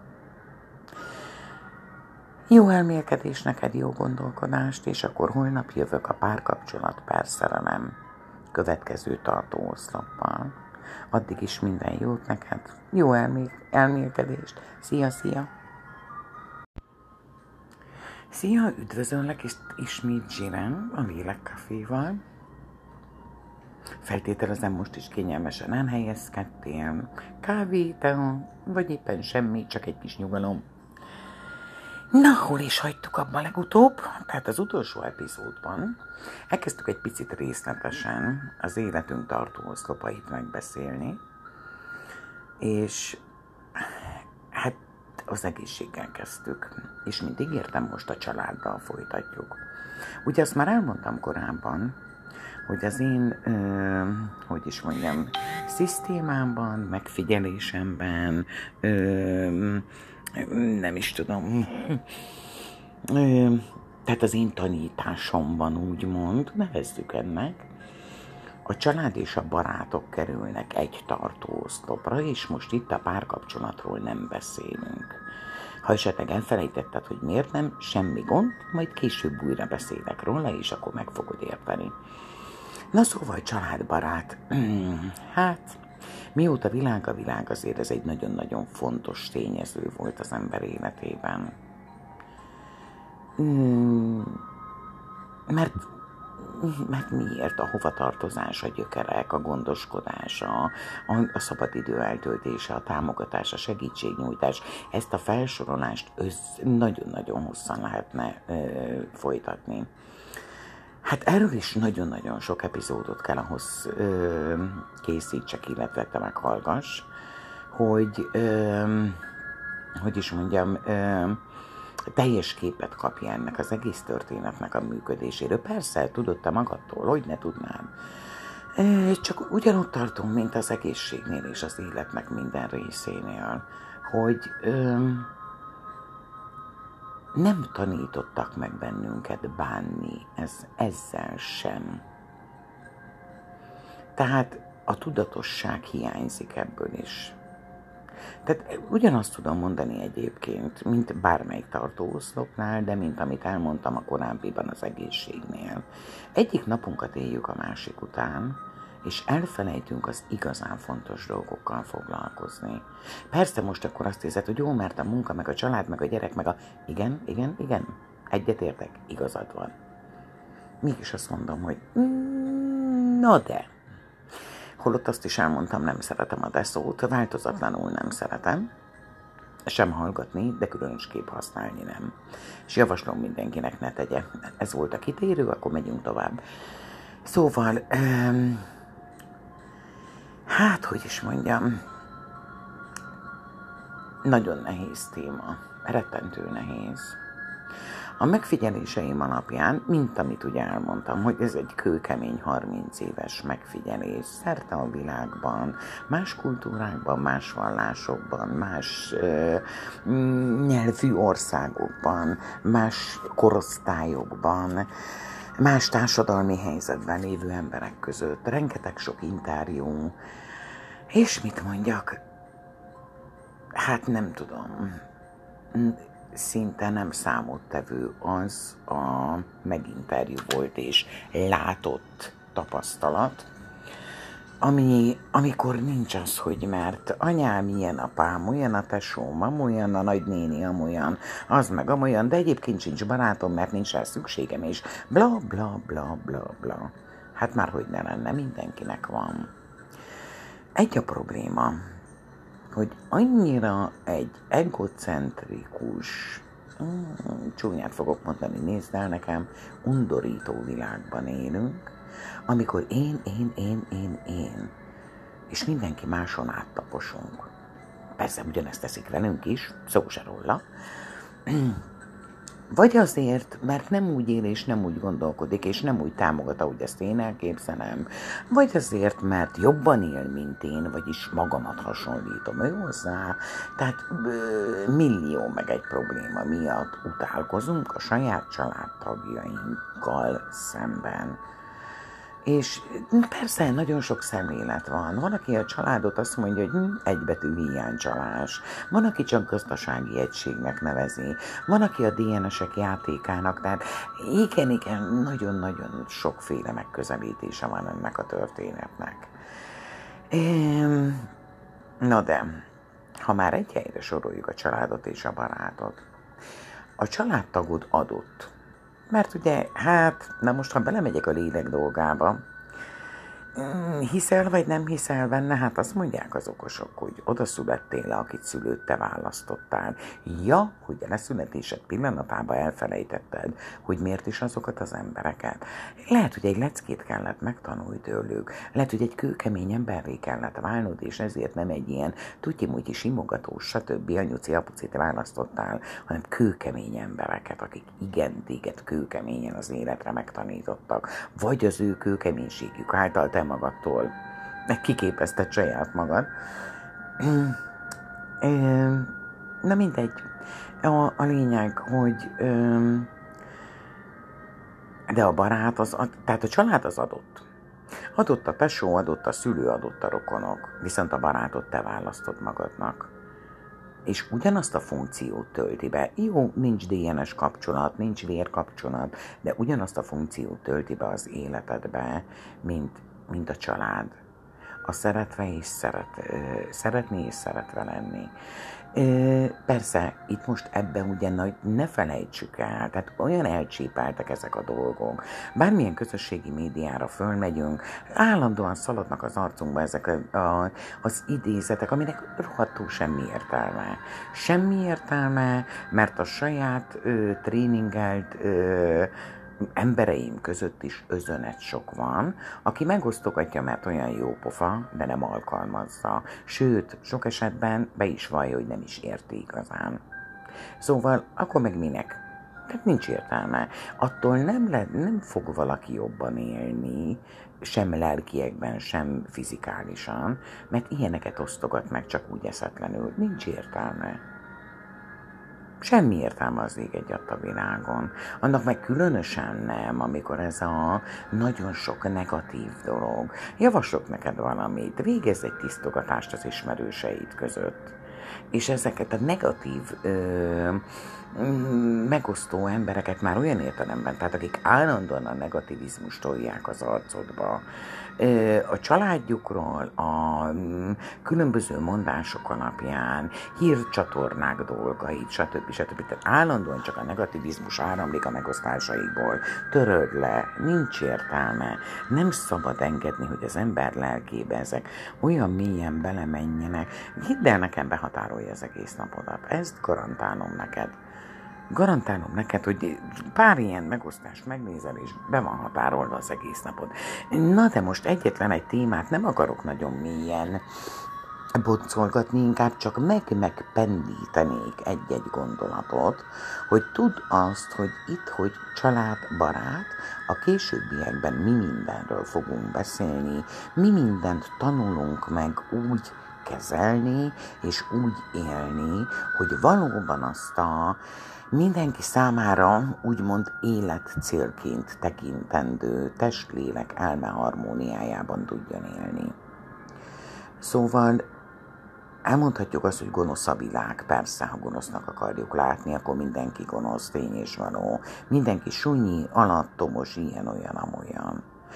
Csak hogy a világ olyan, amilyennek mi akarjuk látni. És akkor most itt jön az, hogy jaj, mert hogy suc politika és homokba kell dugni a fejünket. Nem, nem kell. Hmm, meg kell próbálni megérteni a másikat. Emlékszem még a kedvesség epizódra? Menj vissza, hallgass meg újra. Szóval attól, hogy valaki veled rossz, és attól, hogy téged úgymond bokárunk, és ha te visszaadod, az jobb lesz? Tehát nem, ugye te is tudod, hogy nem. Na mindegy, tehát családbarát.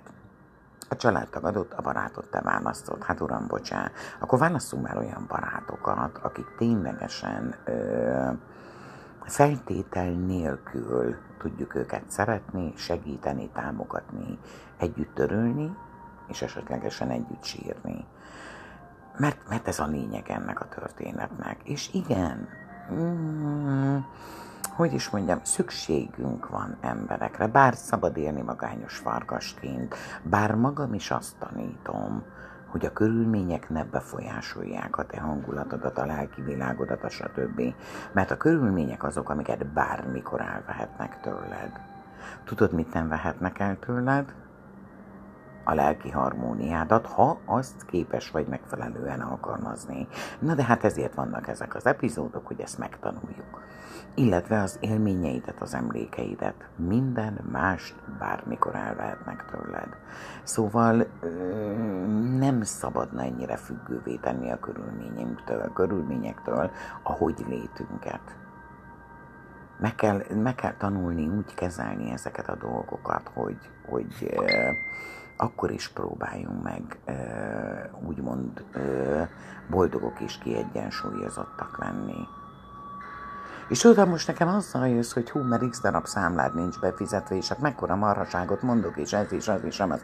Persze, mérgelheted magad, csapkodhatsz a falhoz dolgokat, sírhatsz, de attól nem oldottad meg csak még, ö, hogy is mondjam, mm, még rosszabbítottál a, a meglévő helyzetet, belelcseszted a saját hangulatodat, teleraktad magad aggódással, félelemmel, amit természetesen oda tükrözöl minden egyes embernek, aki a közeledbe kerül. Szóval a X nagyságú bajból csináltunk egy XR százat mondjuk, tehát nincs értelme, semmi, semmi értelme. Na most akkor, tehát család, egyszer vannak, szerencsés esetben, ugye vannak a szülővel való kapcsolataink, vannak a gyerekkel való kapcsolataink, vannak a testvérrel, és ezzel az, tehát mindenkivel. Na most, hát, bevallom őszintén, időnként irigykedve nézek vissza arra a világra, amikor a technika még nem rabolt el ennyire az embereket, illetve az emberek elméjét, és, és, és az emberek törődtek egymással.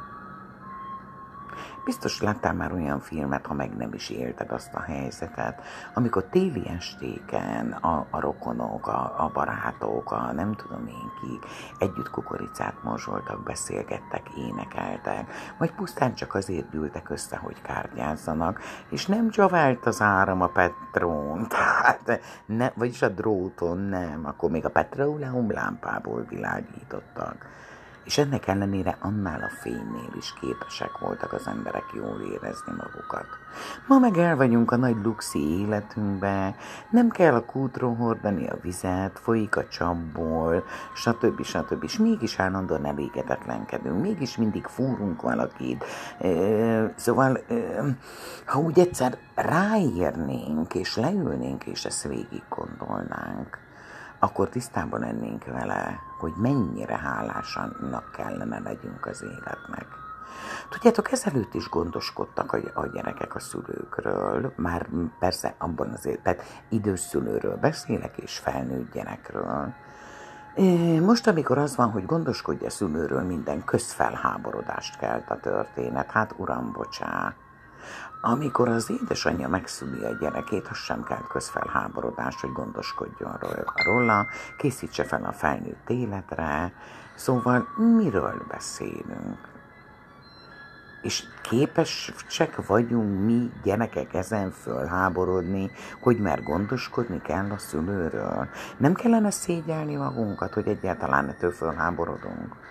Ja, mert hogy a, hogy a pénzhajhászás és a luxi élet és stb. És jaj, hát akkor ezt valamennyit el kell venni a családtól, persze. Pont úgy, ahogy az édesanyánk és édesapánk elvette saját magától, hogy a kölkének cipőt és egyéb dolgot vegyen. És basszus, nem volt fölháborodva, tök természetes volt neki. Tehát nem vagyunk mi egy kicsit kicsavarodva, egy icipicit leheletnyit önzőek, és, és olyan nagyon furcsán gondolkodóak. Szóval vannak bizonyos országok, ahol ez mindig is így volt, és így lesz. És senki nem háborodik föl. Ez mindenkinek tök természetes. Sőt, ki nem adná a szülőt a kezéből, hogy más gondoskodjon rajta. Persze vannak azok az élethelyzetek is, nagyon sok szülő kéri azt, hogy ő szeretne egy jó arcú otthonba bemenni, ahol ő a vele egykorúakkal ő még ott tud beszélgetni, időt tölteni, szórakozni. Persze, olyan is van, nincs, nincs belőle probléma. Azt gondolom, hogy egy idős ember az esetek többségében meg tudja mondani, hogy mit szeretne, és ő hogyan érzi komfortosan magát, hogyan tud boldog lenni. Tehát mm, mindig van egy olyan megoldás, ami mindenkinek megfelel. És akkor tovább megyek, tehát el vagyunk a luxi életünkben. X tíz évvel ezelőtt, amikor szint úgy gondoskodtak a szülőkről, mi, meg természetesen megszületett új, tehát hogy is mondjam, a megszületett babákról is úgy, hogy x száz méterről egy kútból hordták a vizet. Mégis kimostak, mégis megfürdöttek, mégis főztek. Szaladtak a patakpartra, mostak, és a kutya tudja micsodák. Ja, hogy nem volt ezernyi ruha. Hát igen, ez a mai világon egy kicsit elszaladtunk, és persze ez mind-mind ilyen társadalmi történet. Ez semmi másról nem szól, csak a, a piacról, a kereskedelemről. Adjunk el neked ilyen cipőt, olyan cipőt, ilyen ruhát, olyan ruhát. Persze lehet abból hat gardrób szobányit felhalmozni, hogy mennyire jó, meg mennyire nem, hát ezt mindenki döntse el maga. Tehát, mm, hogy is mondjam, ezt nem az én dolgom eldönteni. De akkor még mindig ott tartunk, hogy olyan dolgokból csinálunk problémát, amiből nem kellene. Hát az meg már csak havatortán, hogy a mai gyereknevelésünk az siralmas.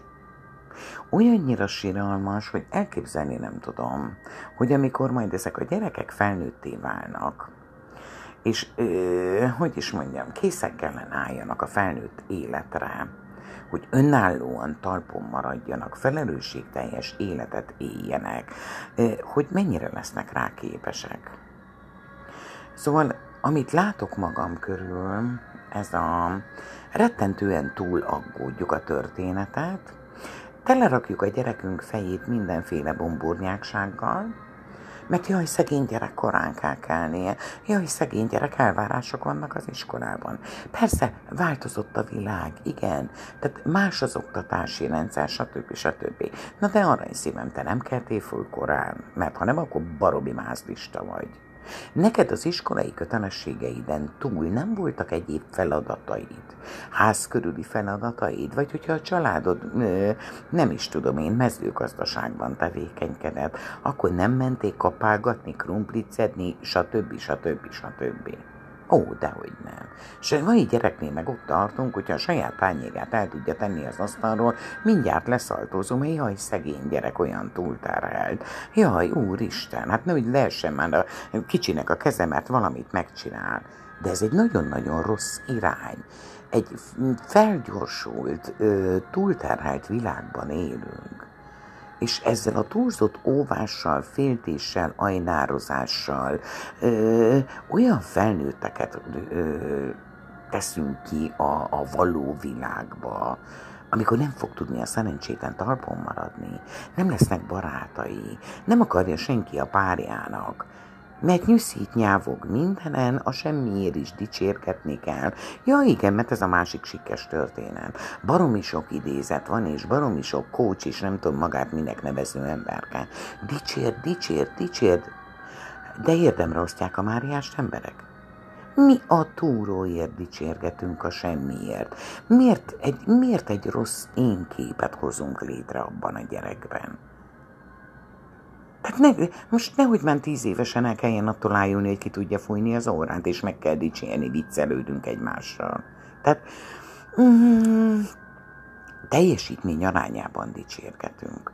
Az most más kérdés, igen, hogy ö, a kicsit ö, pufi gyerkőcöt nem kezdjük el, nem is tudom én, pingvinnek hívni, vagy stb., mert sárba tiporjuk az önbecsülési. Tehát ö, ez megint ugyanaz a játék, amikor egy nagyon-nagyon vékony kis mesdje választja el a, a, az egészségest az egészségtelentől. Szóval... De ezt azért nagyon-nagyon oda kell erre figyelni. És igen, ez a túlajnározás. Hazaér, mit látok ezeken a sok-sok interjú és egyéb dolgokon? Hazaér a gyerek, és úgy csinál a család minden tagja, mint hogyha az otthon az egy, nem tudom, szórakoztató központ lenne.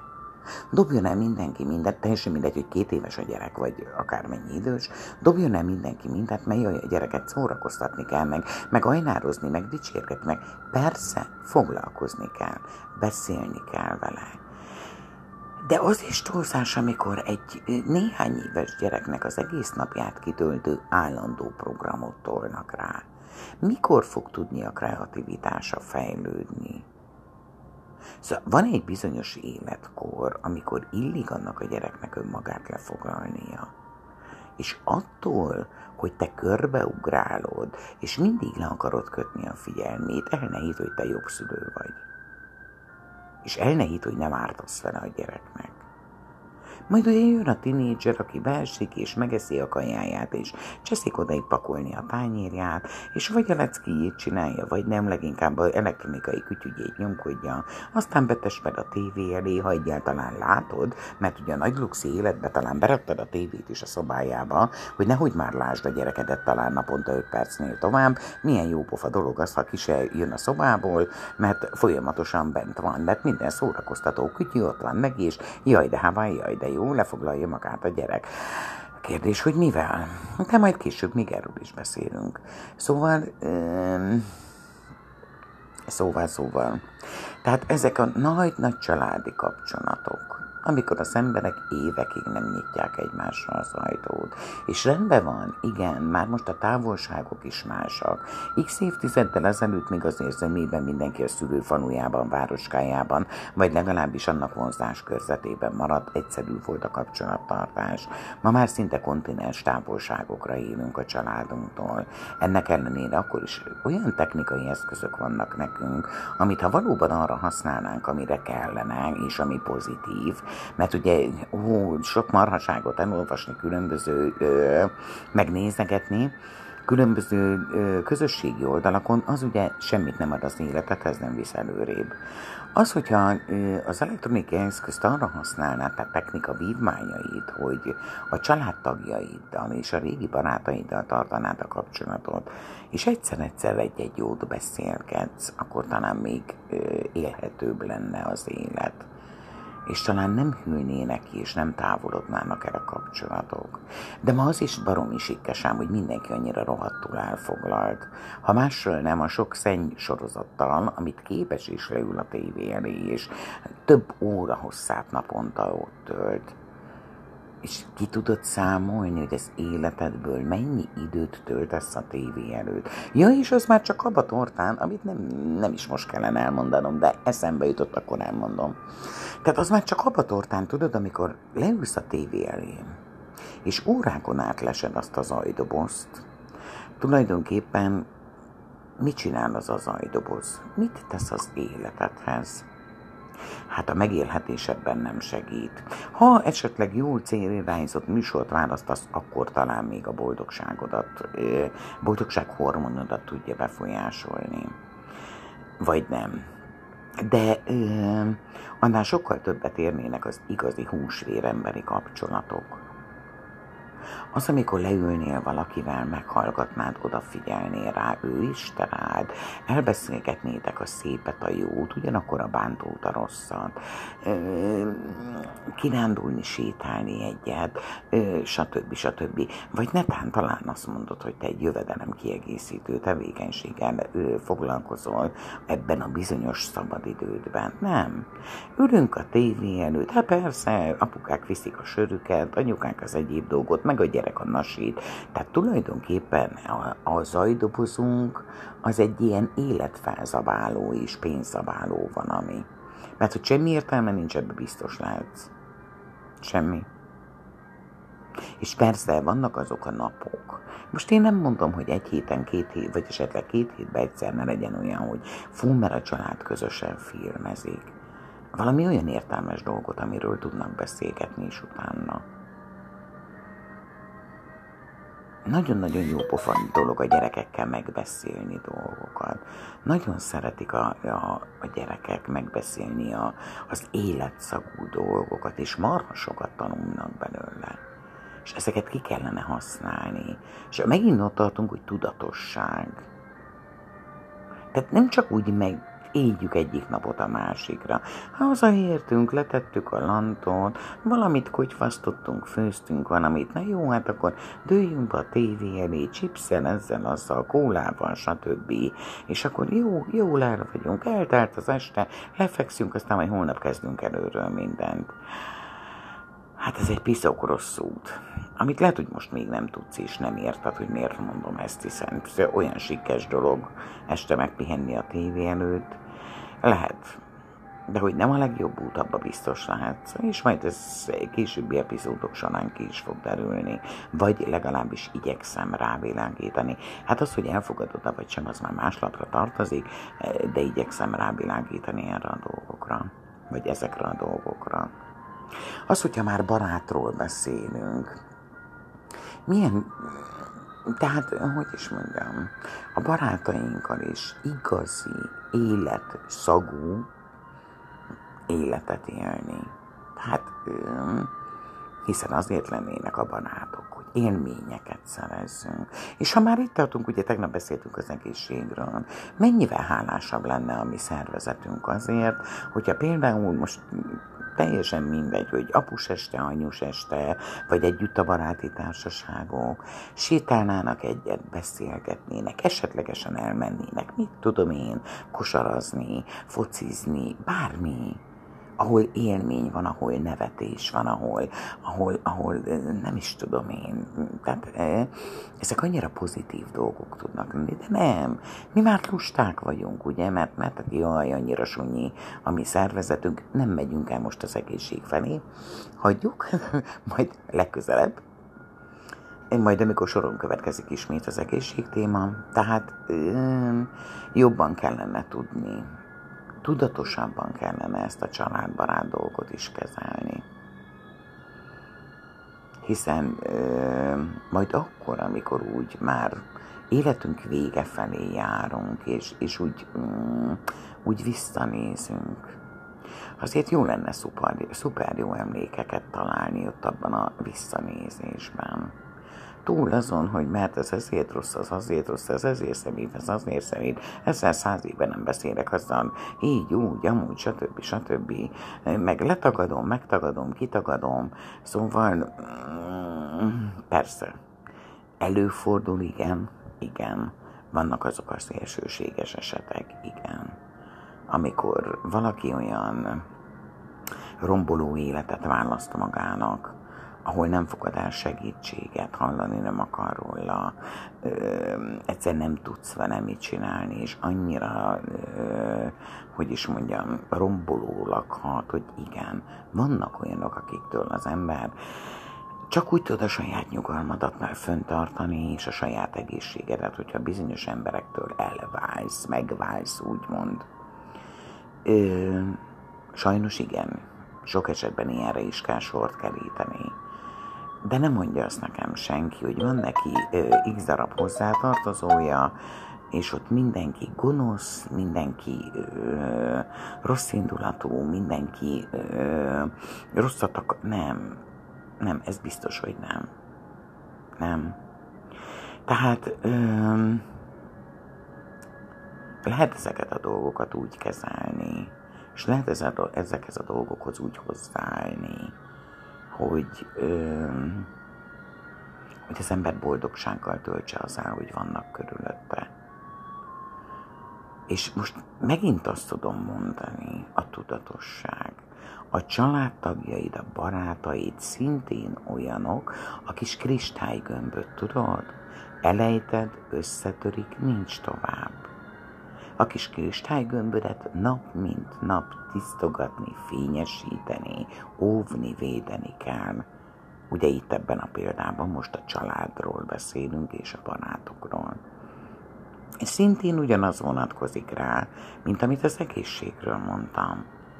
Egy gyönyörű szép kis virág, ami csak akkor képes életben maradni és fejlődni, ha nap mint nap a számára szükséges, ö, hogy is mondjam, oxigént, fényt és a vizet megkapja.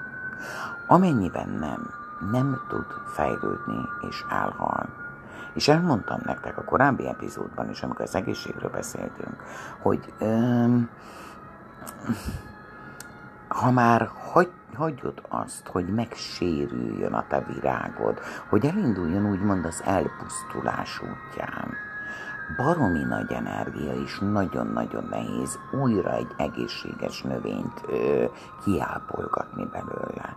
Sokkal egyszerűbb a tudatossággal az a napi törődés, amivel, ö, amivel eszágába sincsetek is virágodnak, úgymond az elhalás útjára lépni, mert nagyon jól érzi magát attól, amit kap. És hogy most hogy is kell ezt családbarátnál érteni? Egy picike törődés, egy picike szeretet, egy picike figyelmesség. És most nagyon időszerű, így nem vagyunk már egy hónapra a karácsonytól, és rettentő időszerű most akkor erről beszélni. Hát, hogy mondjam, ez a annyira gyönyörű szép ünnep ez a karácsony, ennek ellenére mégis hosszú évek óta elcsodálkozom. Hogy tudnak emberek csak három napig szeretni? Egyszer nem értem. Nem, nem tudom megérteni. Én azt szoktam mondani, hogy persze, ha most elvisztük a, a karácsony jelentését a, a vallási történetben, az más, de én mindenkihez beszélek, minden vallású és nem vallásos emberhez is beszélek. Ebből kifolyólag én azt szoktam mondani, hogy igen, az a szeretet ünnepe. 365 nap van arra, hogy mi szeressünk.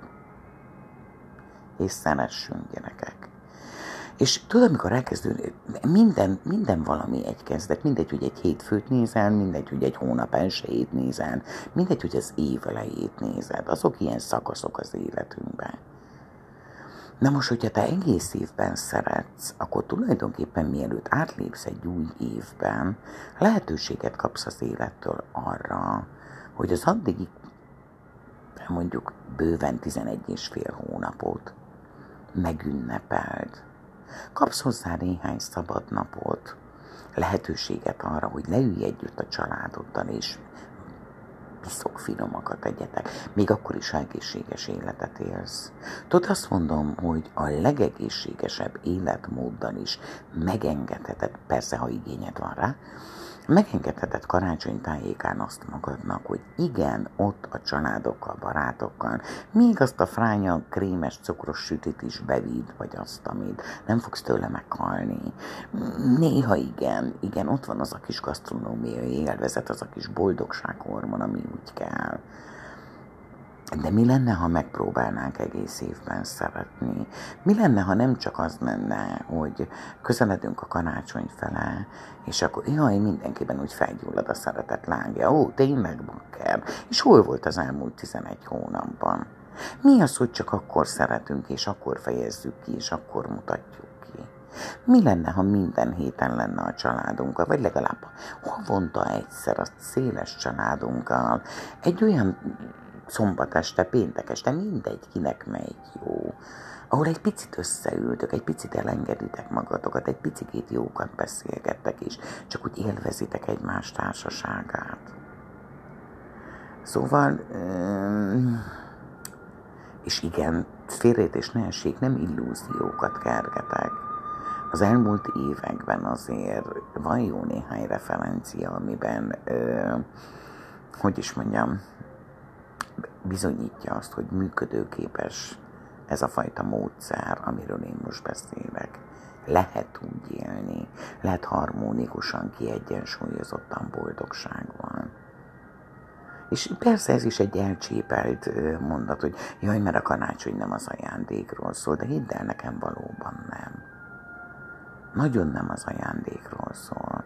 Nem szólhat az ajándékról mert ténylegesen az az, tehát abban az értelemben nézve, hogy ö, szereted a családtagjaidat az év minden egyes napján, és ott mielőtt az új évbe belelépsz, lehetőségünk van együtt ünnepelni megbeszélni esetlegesen az elmúlt évben a megelégedettségünket, vagy éppen a csalódottságunkat, illetve a terveinket a jövő évre. És természetes, igen, akinek lehetősége van rá, és ragaszkodik hozzá, rendben van, vegye meg a szeretteinek, és pakolja díszcsomagolásban azt, ami, ami tényleg annak a szeretett embernek egy vágya, egy, egy stb. stb. Ennek ellenére mégsem a körül a világ. Nem a szeretet azt nem lehet becsomagolni. A szeretet az a valami, amit minden áldott nap szeretnénk adni, és egy picikét kapni. És ha elvisszük a történetet itt a csomagba zárt boldogságra, akkor kialakul megint egy olyan valami, hogy hát elcseszhettem az egész évet, persze ezt nem mondjuk ki, csak a tudatalattunk ilyen rafinált, hogy hajtottam egész évben, meg lógtam, meg haveroztam, meg söröztem, meg teljesen mindegy. De nem probléma, mert fú, hát akkor egy csomagot rakok a gyereknek a falnál, hogy óra rántja. Ó, tényleg. Akkor elárulok egy titkot. A gyerekeknek az ajándék, illetve bizonyos vágyak, az ilyen pillanatnyi valamik. Persze, hát, hogyha most a közösség olyan tere beszéli a fejét, tehát nem a szélsőséges esetekről beszélek általában véve. Ugyanakkor, amikor gondolj te magad vissza a te saját életedre, ha visszagondolsz a gyerekkorodra, a hangulatra, az érzésre emlékszel, arra a törődésre, arra a melegségre, arra a szeretetre, amit te kaptál karácsonykor. És igen, lehet, hogy volt egy fú, nem tudom én, egy kisfiúnak egy gyönyörűséges bőrfoci vágya, vagy egy kislánynak egy hajas baba, és emlékszik az érzésre, hogy ő azt megkapta. Oké, okay, nem vitatom.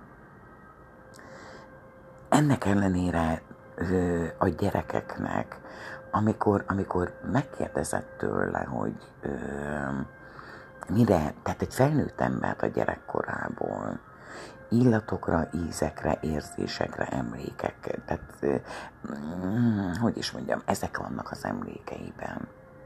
És a megfigyeléseim is az egyik interjúm alkalmával ö, volt egy olyan, hát ma 40-es éveiben járó úriember, akitől megkérdeztem, hogy mire emlékszik a gyerekkorából, és elmesélte, hogy ö, baromi jól élt.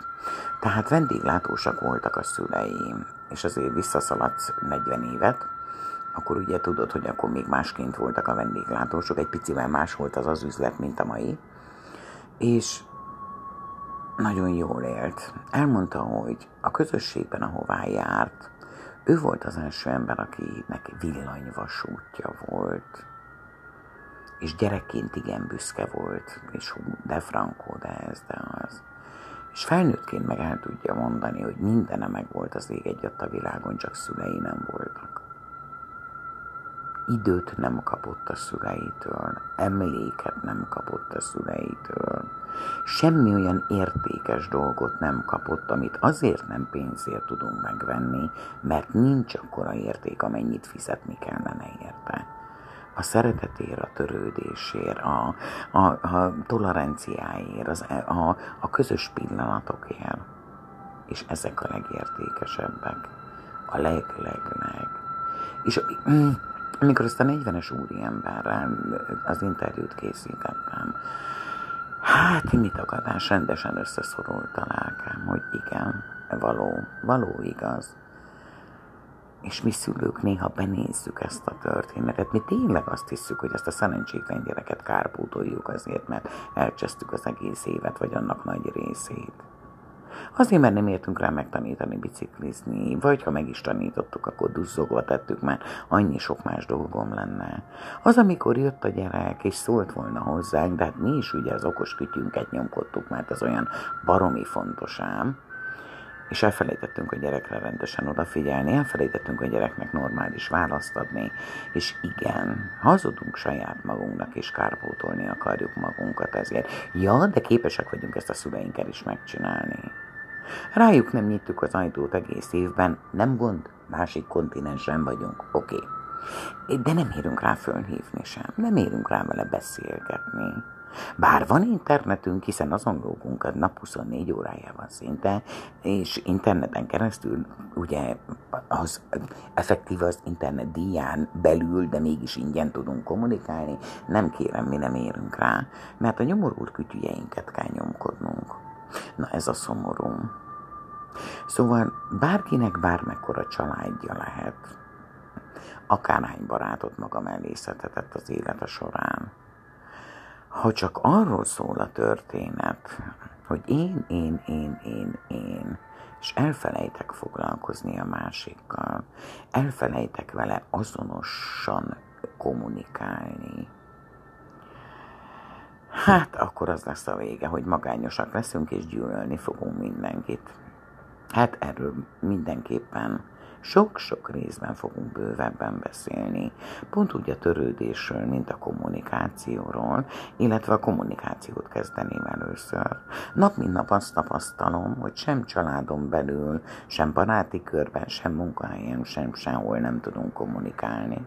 Nem és olyan kapcsolatok mennek tönkre, és, és dobálnak egymásra kígyót, békát, szedik egymást késére, villaérre, mindegy, minek, minek mondjuk, ami simán tudna működni, ha a két fél ugyanazt a nyelvet beszélni, és itt most csak átvitt értelemben beszélek ugyanarról a nyelvről, mert basszus ugyanaz beszélik. Tehát nevezetesen mondjuk, mondjuk azt, hogy mind a ketten magyar anyanyelvűek. És odadobnak egymásnak valamit, nem konkretizálják, hogy drágám, vagy, vagy anyám, vagy gyerekem, mit értesz ez alatt a szó alatt? stb. Nem. Ő oda, az egyik oda vágta, a másik, hogy hát persze, a rohadékja, mit mondott, a szemét pofátlanja, stb. stb. Mit képzel ez magáról?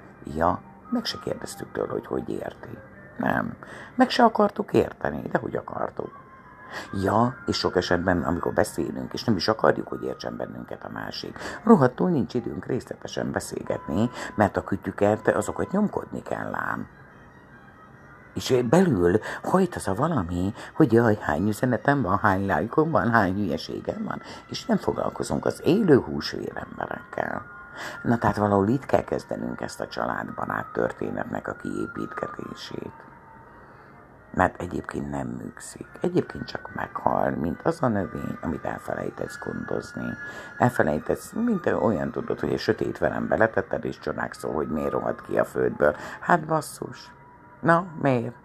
Na, az emberi kapcsolatok pont ugyanilyenek, és akkor is, ha családról beszélünk, akkor is a barátról. Hát szóval, ezt itt még mit boncolgatnunk, ezt tekintsd úgy, hogy az életed egyik tartóoszlopának, ami most ugye a családbarát, egy picikét ilyen dióhéjban néhány témát most bedobtam neked, hogy, hogy mégis tudd, hogy, hogy miről is van szó. És amikor következő héten újra a családdal ö, fogok neked egy epizódot mondani, akkor a kommunikációról fogok beszélni. Hogy hogyan is kellene neki állni annak, hogyan is lehetne vagy a jó kapcsolatot megtartani jónak, vagy a megromlott kapcsolatot a tisztességes kommunikációval jóvá alakítani. Hát remélem ma is tudtam valamennyit hozzátenni az életedhez. Nagyon szépen kérnek, vigyázz a kis kristálygömbjeidre. Nagyon-nagyon fontosak. Nagyon-nagyon fontosak. Nem hiába nevezem az élet tartó oszlopainak. Jó elmélkedés neked, jó gondolkodást, és akkor holnap jövök a párkapcsolat perszerelem következő tartó oszloppal. Addig is minden jót neked, jó elmél- elmélkedést. Szia, szia!